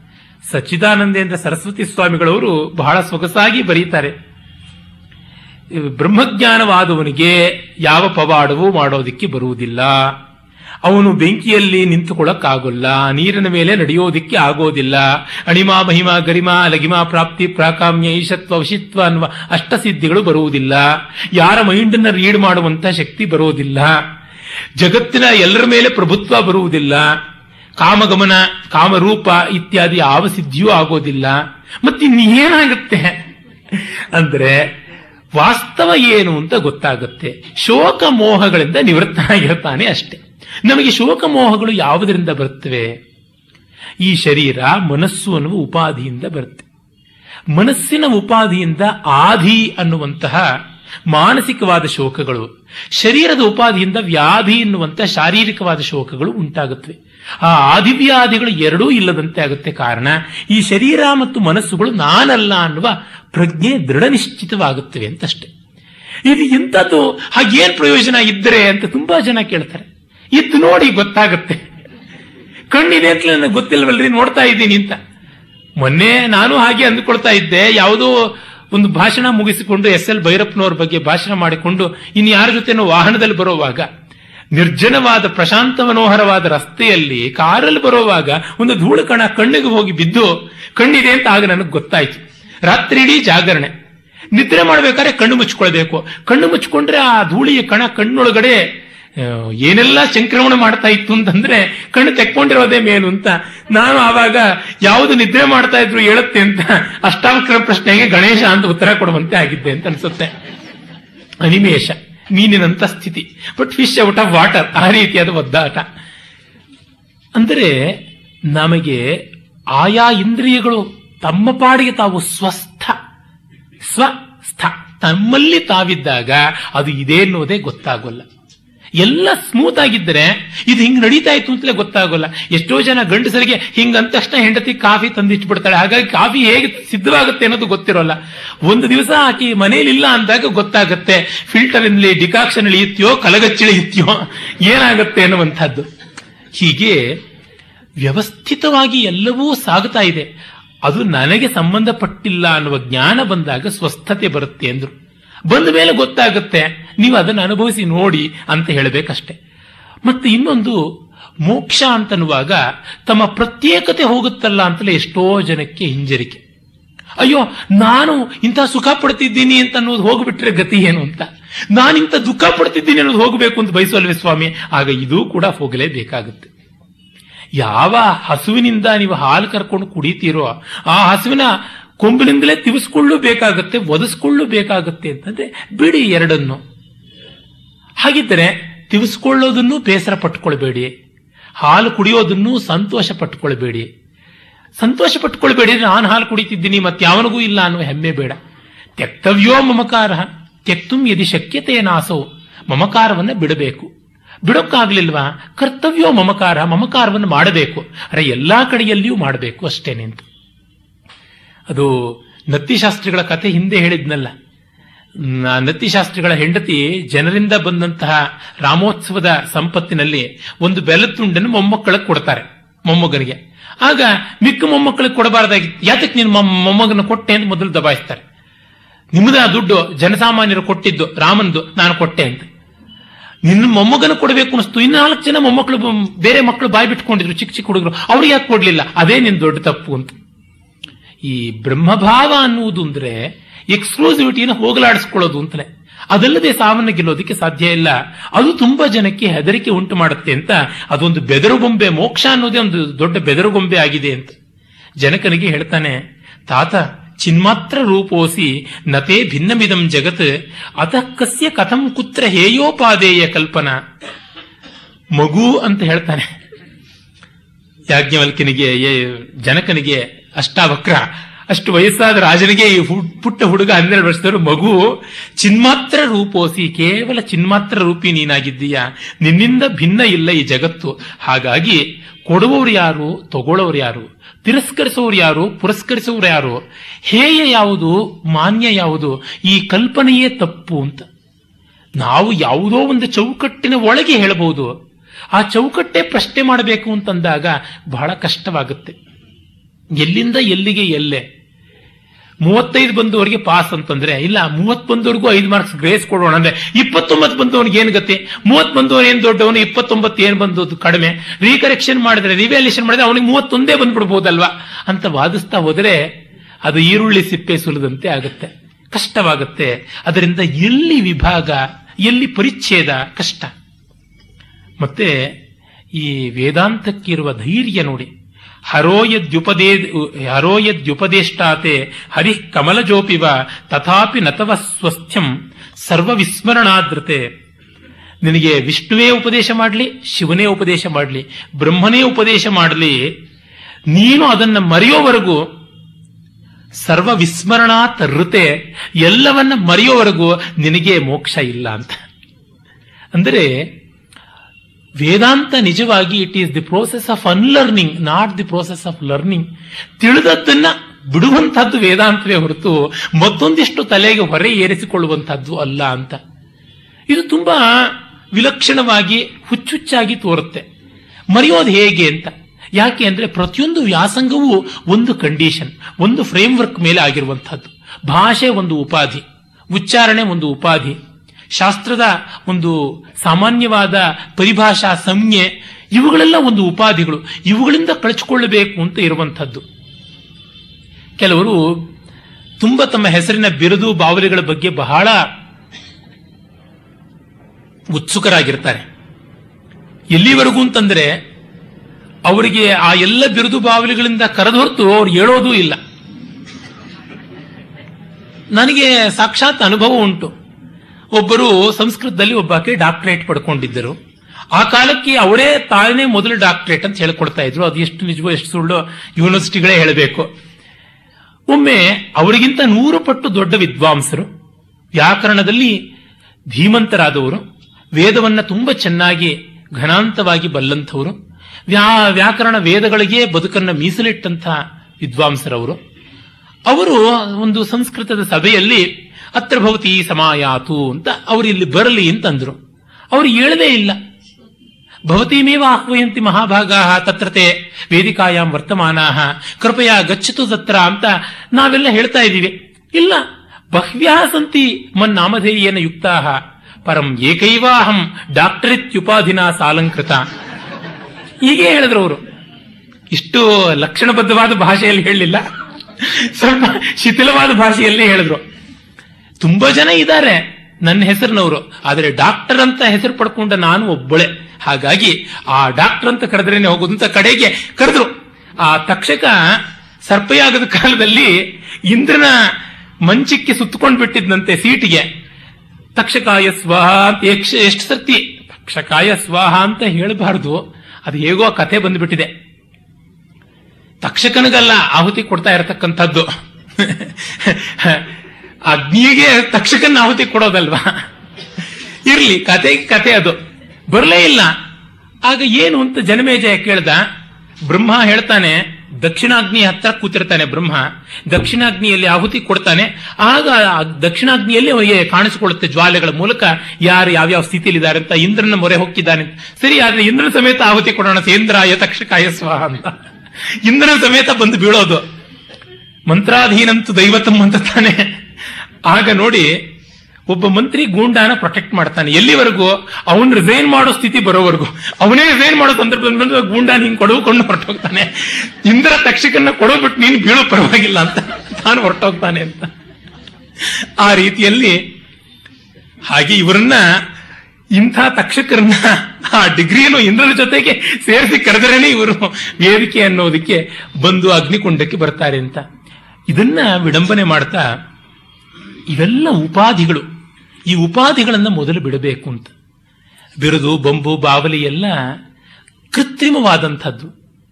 ನಾನು ಡಾಕ್ಟರೇಟ್ ಪಡ್ಕೊಂಡಿದ್ದೀನಿ, ಹಾಗಾಗಿ ನಿರ್ದಾಕ್ಷಿಣ್ಯವಾಗಿ ಡಾಕ್ಟರೇಟ್ ಅನ್ನು ಬೈಬಲ್ಲ ಇಲ್ಲದೆ ಆದರೆ ಲೋಕ ಅದಕ್ಕೂ, ಇವನು ಡಾಕ್ಟರೇಟ್ ಇಲ್ಲ, ಅದಕ್ಕೋಸ್ಕರ ಇವನು ಹೀಗೆ ಅನ್ನತ್ತೆ ಅಂತ ಆ ಥರದ್ದು ಮಾಡ್ತಾರೆ. ಎಷ್ಟು ಜನ ಡಾಕ್ಟರೇಟ್ಗಳು ನಮ್ಮ ಕಣ್ಣನವ್ರ ತರಹ ಆಗ್ತಾರೆ. ಬೇಕಾದಷ್ಟು ಜನ ಸಿಗ್ತಾರೆ. ಪಿ ಎಚ್ ಡಿ ಅಂತ ಹಾಕೊಂಡಿರ್ತಕ್ಕಂಥವ್ರು. ಏನು ಪ್ರಯೋಜನ ಉಂಟು? ಇಂದು ಬೆಳಗ್ಗೆ ನಮ್ಮ ಒಬ್ಬರು ಸ್ನೇಹಿತರ ಹತ್ರ ಹೇಳ್ತಾ ಇದ್ದೆ, ಬೆಂಗಳೂರಿನಲ್ಲಿ ಬೇಕಾಷ್ಟು ಜನ ಸಂಸ್ಕೃತ ಅಧ್ಯಾಪಕರಿದ್ದಾರೆ. ಆ ಭಾಷೆಯ ಸೂಕ್ಷ್ಮ ಸೌಷ್ಠವಗಳನ್ನ ಕಣ್ಣನ್ನು ತರ ಬಲ್ಲವರು ಯಾರಿದ್ದಾರೆ? ಅಂತ ಕೇಳಿದೆ. ಎದುರಿಗಿದ್ದಾರೆ ಅಂತ ಪ್ರಶಂಸೆ ಅಂತಲ್ಲ, ಪರೋಕ್ಷದಲ್ಲಿ ಪ್ರಶಂಸೆ ಆಗಬೇಕಾದದ್ದು. ಇದು ನಮ್ಮಲ್ಲಿ ಮುಖ್ಯವಾಗಿ ಬೇಕಾಗಿರುವಂಥದ್ದು. ಉಪಾಧಿಗಳು ಯಾವುದೋ ಒಂದು ಮಟ್ಟಕ್ಕೆ, ಡಿಗ್ರಿಗಳಿಗೆ ಬೆಲೆ ಇಲ್ಲ ಅಂತಲ್ಲ, ಅವು ಒಂದು ಮಟ್ಟದ ಅರ್ಹತೆಯನ್ನು ಕೊಡಬಲ್ಲವು ಗುಂಡಪ್ಪನವ್ರಿಗೆ ಯಾವ ಡಿಗ್ರಿ ಇತ್ತು ಅಂತ ಹೇಳಿಬಿಟ್ಟು ಯಾರಿಗೂ ಡಿಗ್ರಿ ಬೇಡ ಅಂತ ಹೇಳೋದು ಬೇಡ. ಆ ರೀತಿಯಾದಂತಹ ಅನಾರ್ಕಿ ವಿಶೃಂಖಲತೆಯನ್ನು ತರುವುದು ಬೇಡ. ಆದರೆ ಎಲ್ಲ ಡಿಗ್ರಿಗಳ ಪ್ರಯೋಜನ ಏನು? ಆ ಪ್ರಯೋಜನ ಅವನಲ್ಲಿ ಉಂಟೆ. ಮೊನ್ನೆಯಷ್ಟೇ ಒಂದು ನ್ಯೂಸ್ ಅನ್ನು ಓದಿದೆ. ಆಂಧ್ರದ ಒಬ್ಬ ದಲಿತ ವಿದ್ಯಾರ್ಥಿ ಹನ್ನೆರಡು ವರ್ಷಕ್ಕೆ ಎಲೆಕ್ಟ್ರಾನಿಕ್ಸ್ ಅಂಡ್ ಕಮ್ಯುನಿಕೇಶನ್ಸ್ ಇಂಜಿನಿಯರಿಂಗ್ಗೆ ಪ್ರವೇಶ ಪಡ್ಕೊಂಡಿದ್ದಾನೆ. ತುಂಬಾ ಬಡತನದಲ್ಲಿ, ತುಂಬಾ ದುಸ್ಥಿತಿಯಿಂದ ಬಂದವನಾದರೂ ಪ್ರತಿಭೆಯಿಂದ ಅಂತ. ಎಕ್ಸ್ಟ್ರಾರ್ಡಿನರಿ ಕೇಸಸ್ ಅನ್ನುವುದು ಇದ್ದೇ ಇರುತ್ತಲ್ಲ. ಆ ದೃಷ್ಟಿಯಿಂದಲೇ ನಾವು ಸತ್ವಕ್ಕೆ ಬೆಲೆ ಕೊಡಬೇಕು. ಬಹಿರುಪಾಧಿಗಳಿಗೆ ಅಲ್ಲ. ಬಹಿರುಪಾಧಿಗಳು ಕಳ್ಕೊಂಡು ಹೋಗುವಂಥವಷ್ಟೇನೆ. ಅದರಿಂದಲೇ ಕೆಲವರು, ಕೆಲವು ಕಟ್ ಆಫ್ ಪಾಯಿಂಟ್ಗೆ ಕೆಲವು ಡಿಗ್ರಿಗಳು ಇಟ್ಕೊಳ್ತಾರೆ. ಈ ಸಾಹಿತ್ಯ ಅಕಾಡೆಮಿ ಪ್ರಶಸ್ತಿ ಬಂದವರಿಗೂ ಮಾತ್ರ ಈ ಸತ್ಕಾರ. ಅವರನ್ನು ಮಾತ್ರ ಈ ಸೆಮಿನಾರ್ ಕರೀತೀವಿ ಅಂತ. ಅದು ಎಲ್ಲ ಕಡೆಯಲ್ಲಿಯೂ ಯೋಗ್ಯವಾಗಿ ಪರಿಣಮಿಸುತ್ತೆ ಅಂತ ಹೇಳೋಕ್ಕಾಗೋಲ್ಲ. ಗೆದ್ದಲ ಕಟ್ಟಿದ ಹುತ್ತದಲ್ಲಿ ಹಾವೇ ಬಂದು ಸೇರಿಕೊಳ್ಳುವ ಪ್ರಮೇಯ ಹೆಚ್ಚು. ಅದು ಈ ಕಾಲದಲ್ಲಂತೂ. ಮೊನ್ನೆ ಎಲ್ಲ ರಾಜ್ಯೋತ್ಸವ ಪ್ರಶಸ್ತಿಗಳನ್ನೆಲ್ಲ ನೋಡಿದವರಿಗೆ ಅದನ್ನು ಪಡ್ಕೊಂಡವರು ಎಂಥವ್ರು ಅಂತೂ ಗೊತ್ತಾಗುತ್ತೆ. ಇನ್ನ ಮುಂದಿನ ಶ್ಲೋಕ ಒಂದು ಭಾವಸ್ಯ ಭಾವಕ ಕಶ್ಚಿತ್ನ ಕಿಂಚಿತ್ ಭಾವಕೋಪರ ಉಭಯ ಭಾವಕ ಕಶ್ಚಿತ್ ಏವಮೇವ ನಿರಾಕುಲ ಕೆಲವರು ಪ್ರಪಂಚ ಇದೆ ಅಂತ ಭಾವಿಸ್ತಾರೆ, ಕೆಲವರು ಇಲ್ಲ ಅಂತ ಭಾವಿಸ್ತಾರೆ. ಆದರೆ ಇದೇ ಇಲ್ಲ ಅನ್ನೋದಲ್ಲ ಮುಖ್ಯ.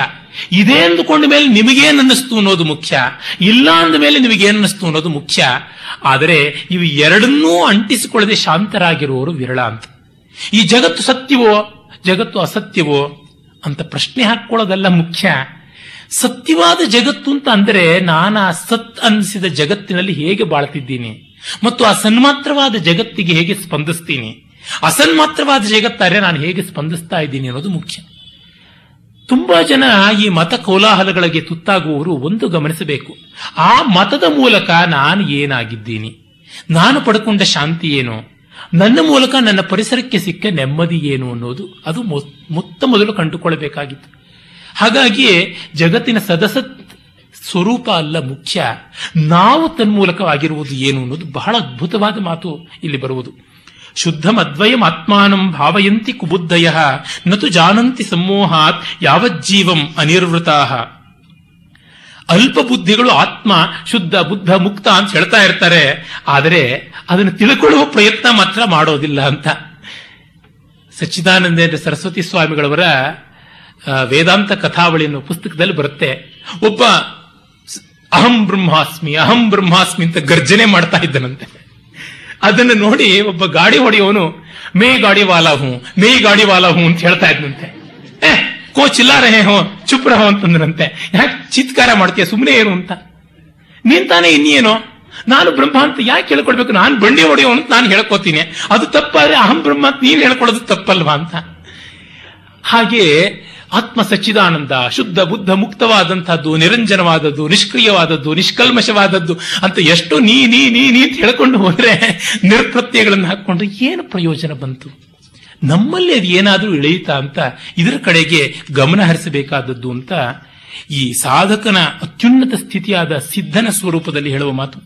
ನಿವೃತ್ತಿರಪಿ ಮೂಢಸ್ಯ ಪ್ರವೃತ್ತಿರುಪಚಾಯತೆ ಪ್ರವೃತ್ತಿರಪಿ ಧೀರಸ್ಯ, ನಿವೃತ್ತಿ ಫಲಭಾಗಿನಿ. ಎಲ್ಲ ಬಿಟ್ಟು ಕೂತ್ಕೋಬೇಕು, ಕಳಚ್ಕೊಂಡು ಕೂತ್ಕೊಳ್ಬೇಕು ಅನ್ನೋದೇ ಒಂದು ದೊಡ್ಡ ಕೆಲಸ.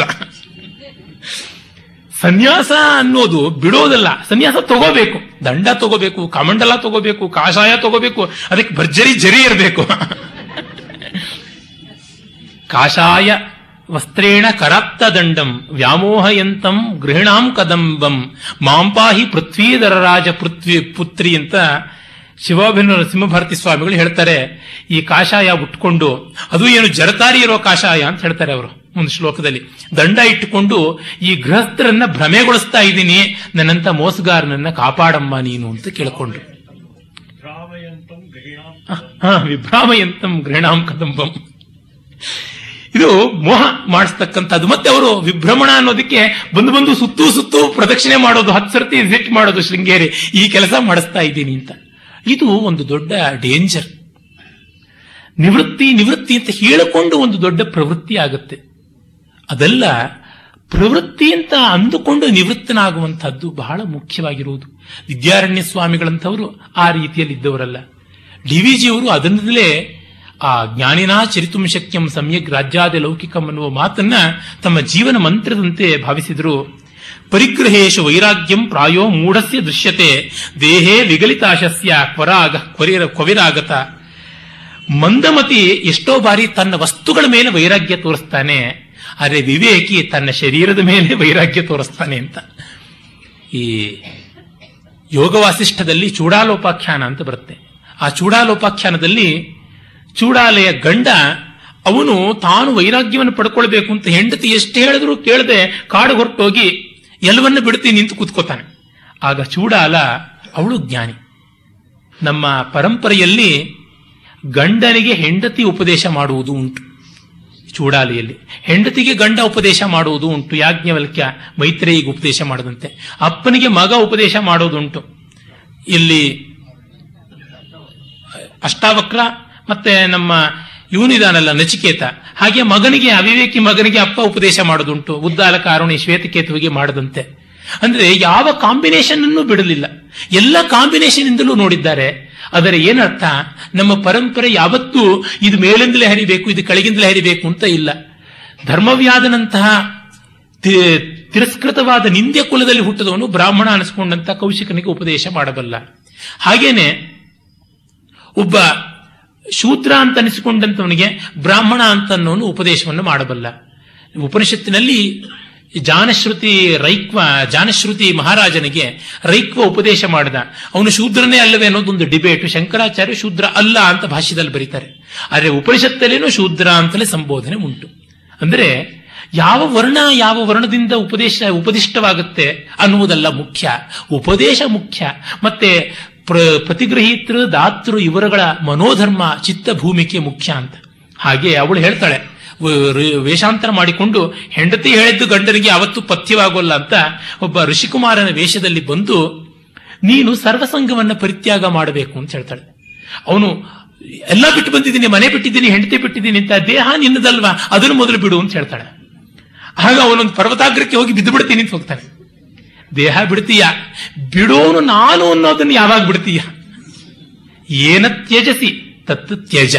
ಯಾವುದರಿಂದ ಎಲ್ಲ ಬಿಡ್ತೀನಿ ನಿಂತ್ಯೋ ಅದನ್ನೇ ಬಿಡು ಮೊದಲು ಅಂತ. ಆಗ ಅವನಿಗೆ ಇಂಥ ಮಾತನ್ನು ಹೆಂಡತಿಯು ಹೇಳ್ತಾ ಇದ್ದು ಅಂತ ಗೊತ್ತಾಗಿ ವಾಪಸ್ ಬರ್ತಾನೆ. ತುಂಬಾ ಸೊಗಸಾದಂಥದ್ದು ಚೂಡಾಲೋಪಾಖ್ಯಾನ ಇಡೀ ಯೋಗವಾಸಿಷ್ಠದಲ್ಲಿ ಹೃದಯಭೂತವಾದಂಥದ್ದು. ಅಂಥ ಶ್ಲೋಕಗಳು ಇಲ್ಲಿ ತುಂಬ ತುಂಬ ಬರ್ತವೆ. ಈ ಒಂದು ಉಪ ಇಡೀ ಅಷ್ಟಾವಕ್ರ ಗೀತೆಯೇ ಪ್ರತ್ಯೇಕವಾದಂಥ ಅಧ್ಯಯನ ಅಪೇಕ್ಷೆ ಮಾಡುತ್ತೆ. ಹಾಗೆ ಅಷ್ಟಾವಕ್ರ ಜನಕನ ಆಸ್ಥಾನದಲ್ಲಿ ತನ್ನ ವೈದುಷ್ಯವನ್ನ, ವೇದಾಂತ ಪ್ರಾವೀಣ್ಯವನ್ನ ಅದನ್ನ ತೋರಿಸಿ ತಂದೆಯನ್ನ, ತನ್ನ ಕುಲವನ್ನ, ಕಡೆಗೆ ಇಡಿಯ ಲೋಕವನ್ನು ಉದ್ಧಾರ ಮಾಡುವ ಕಥೆ ಬರುತ್ತೆ. ಸೊಗಸಾದ ಉಪಾಖ್ಯಾನವದು ಮಹಾಭಾರತದಲ್ಲಿ. ಓಂ ತತ್ಸತ್. ಉಪಾಖ್ಯಾನಗಳಲ್ಲಿ ಈ ಮೂರು ದಿವಸದಲ್ಲಿ ಹೆಚ್ಚಾಗಿ ವನಪರ್ವದ ಉಪಾಖ್ಯಾನಗಳನ್ನೇ ಗಮನಿಸಿದ್ವಿ. ಅಲ್ಲಿ ಕಥಾಭಾಗಕ್ಕೆ ಹೆಚ್ಚಿನ ಸ್ವಾರಸ್ಯ. ತತ್ವೋಪದೇಶ ಅಂಥ ಮುಖ್ಯದ್ದಲ್ಲ. ಆದರೆ ಶಾಂತಿ ಅನುಶಾಸನ ಪರ್ವಾದಿಗಳಲ್ಲಿ ಬರುವಂಥ ಕಥೆಗಳು ಪ್ರಧಾನವಾಗಿ ತತ್ವವನ್ನ, ವಿಚಾರವನ್ನ ಕುರಿತಂಥವು. ಮಹಾಭಾರತ ಎಲ್ಲ ರೀತಿಯ ವಿಚಾರಗಳಿಗೂ ನಿಧಿ ಅಂತ ಹೇಳಿದನಲ್ಲ ಬೋಧಪ್ರದವಾದದ್ದು, ಮೋದಪ್ರದವಾದದ್ದು ಎರಡಕ್ಕೂ ಅವಕಾಶ ಉಂಟು. ಅದರಲ್ಲಿ ಈ ಹೊತ್ತು ಶಾಂತಿ ಪರ್ವದ ಕೆಲವು ಉಪಾಖ್ಯಾನಗಳನ್ನು ನೋಡೋಣ. ಶಾಂತಿ ಪರ್ವ ಅಂತೂ ನಾನು ಮುನ್ನವೇ ತಿಳಿಸಿದಂತೆ ಮಹಾಭಾರತದ ಅತ್ಯಂತ ವಿಸ್ತಾರವಾದ ಭಾಗ. ಅನೇಕ ಆಧುನಿಕ ವಿದ್ವಾಂಸರ ಪ್ರಕಾರ ಇದರೊಳಗೆಷ್ಟೋ ಪ್ರಕ್ಷಿಪ್ತ, ಆಮೇಲೆ ಆಡ್ ಮಾಡಿರೋದು ಅಂತ. ಆದರೆ ಭಾರತೀಯರಾದ ನಮ್ಮ ಮಹಾಭಾರತದ ಕಲ್ಪನೆಯೇ ಬೇರೆ. ಅಲ್ಲಿ ವೇಬರು ಗೋಲ್ಡ್ ಸ್ಟಕ್ಕರ್ ಮೊದಲಾದ ವಿದ್ವಾಂಸರು Mahabharata it's a monster, it's a devilish work ಅಂತೆಲ್ಲ ಹೇಳ್ತಾರೆ. ಯಾಕೆಂದ್ರೆ ಸಮತ್ವ ಇಲ್ಲ, ಒಂದು ಕಥೆ ಅಂತ ಇಲ್ಲ ಅಂತ. ಅವ್ರಿಗೆ ಹೇಗಿರಬೇಕು, ಒಂದು ಕಥೆ ಅಂದ್ರೆ ಒಂದೇ ಇರಬೇಕು, ಬೇರೆ ಅಲ್ಲೆಲ್ಲ ಉಪಾಖ್ಯಾನಗಳು ಸೇರಿಕೊಳ್ಳಬಾರದು ಅಂತ. ಉದಾಹರಣೆಗೆ ಹೋಮರ್ನ ಮಹಾಕಾವ್ಯವನ್ನು ನೋಡಿದ್ರೆ ಅದು ಒಂದು ರೀತಿ ಕಥೆಯ ಕೊನೆಯ ಭಾಗದಿಂದ ಆರಂಭವಾಗಿ ಮೀಡಿಯಾ ರೆಸ್ ಅಂತ ಕರೀತಾರೆ. ಹಿಂದಿನಿಂದ ಅದನ್ನ ಫ್ಲಾಶ್ ಬ್ಯಾಕ್ ಟೆಕ್ನಿಕ್ ಇಂದ ಹೇಳಿಕೊಂಡು ಬರುತ್ತೆ. ಇಡೀ ಮಹಾಭಾರತದ ಕೇಂದ್ರ ಯುದ್ಧ ಅಂತ. ಆದರೆ ನಮಗೆ ಹಾಗಲ್ಲ. ಮಹಾಭಾರತದ ಕೇಂದ್ರ ಯುದ್ಧ ಅಂತ ಅಲ್ಲ ಮಹಾಭಾರತ ಇಡೀ ಬದುಕನ್ನು ಕುರಿತದ್ದು. ಯಾವ ಮುಖವೂ ಅದಕ್ಕೆ ಹೊರತಲ್ಲ. ಯುದ್ಧವೂ ಒಂದು. ಆದರೆ ಆ ಯುದ್ಧ ಒಂದಕ್ಕಾಗಿಯೇ ಅಲ್ಲ. ಹಾಗಿದ್ದಿದ್ರೆ ಗದಾಪರ್ವದ ಬಳಿಕ ಮಹಾಭಾರತ ಮುಗಿಯಬೇಕಾಗಿತ್ತು. ಮಹಾಪ್ರಸ್ಥಾನದವರೆಗೆ ಸ್ವರ್ಗಾರೋಹಣದವರೆಗೆ ಬರಬೇಕಾಗಿರಲಿಲ್ಲ. ಸೀತಾ ಸಂರಕ್ಷಣೆ ರಾವಣ ವಧೆ ಇಷ್ಟೇ ರಾಮಾಯಣದ ಮುಖ್ಯ ತಾತ್ಪರ್ಯ ಅಲ್ಲ ಅಂತ. ಭಾರತೀಯರಾದ ನಮಗೆ ಹಿಂದೂ ಮುಂದೆ ಎರಡೂ ಕಡೆಯಲ್ಲಿಯೂ ಸಾಕಷ್ಟು ವ್ಯಾಪ್ತಿ ಬೇಕು. ಮಹಾಭಾರತದ ಮುಖ್ಯ ಕಥೆ ಅಂದರೆ ಪಾಂಡವ ಕೌರವ ಜನನ ಆರಂಭವಾಗುವುದೇ ಆದಿಪರ್ವದ ಸುಮಾರು ತೊಂಬತ್ತು ಅಧ್ಯಾಯಗಳು ದಾಟಿದ ಮೇಲೆ. ಭೀಷ್ಮನ ಚರಿತ್ರೆ ಶುರುವಾಗೋದೇ ಆವಾಗ. ಇದೇನು ವಿಚಿತ್ರ ಅಂದರೆ ಹೌದು. ನಮಗೆ ಇಡೀ ಜಗತ್ತಿನ ವಿಷಯಗಳು ಬೇಕು. ಮಹಾಭಾರತ ಯಾವನೋ ಒಬ್ಬ ನೆಟ್ಟಿರ್ತಕ್ಕಂಥ ಒಂದು ಗಳ ಅಲ್ಲ.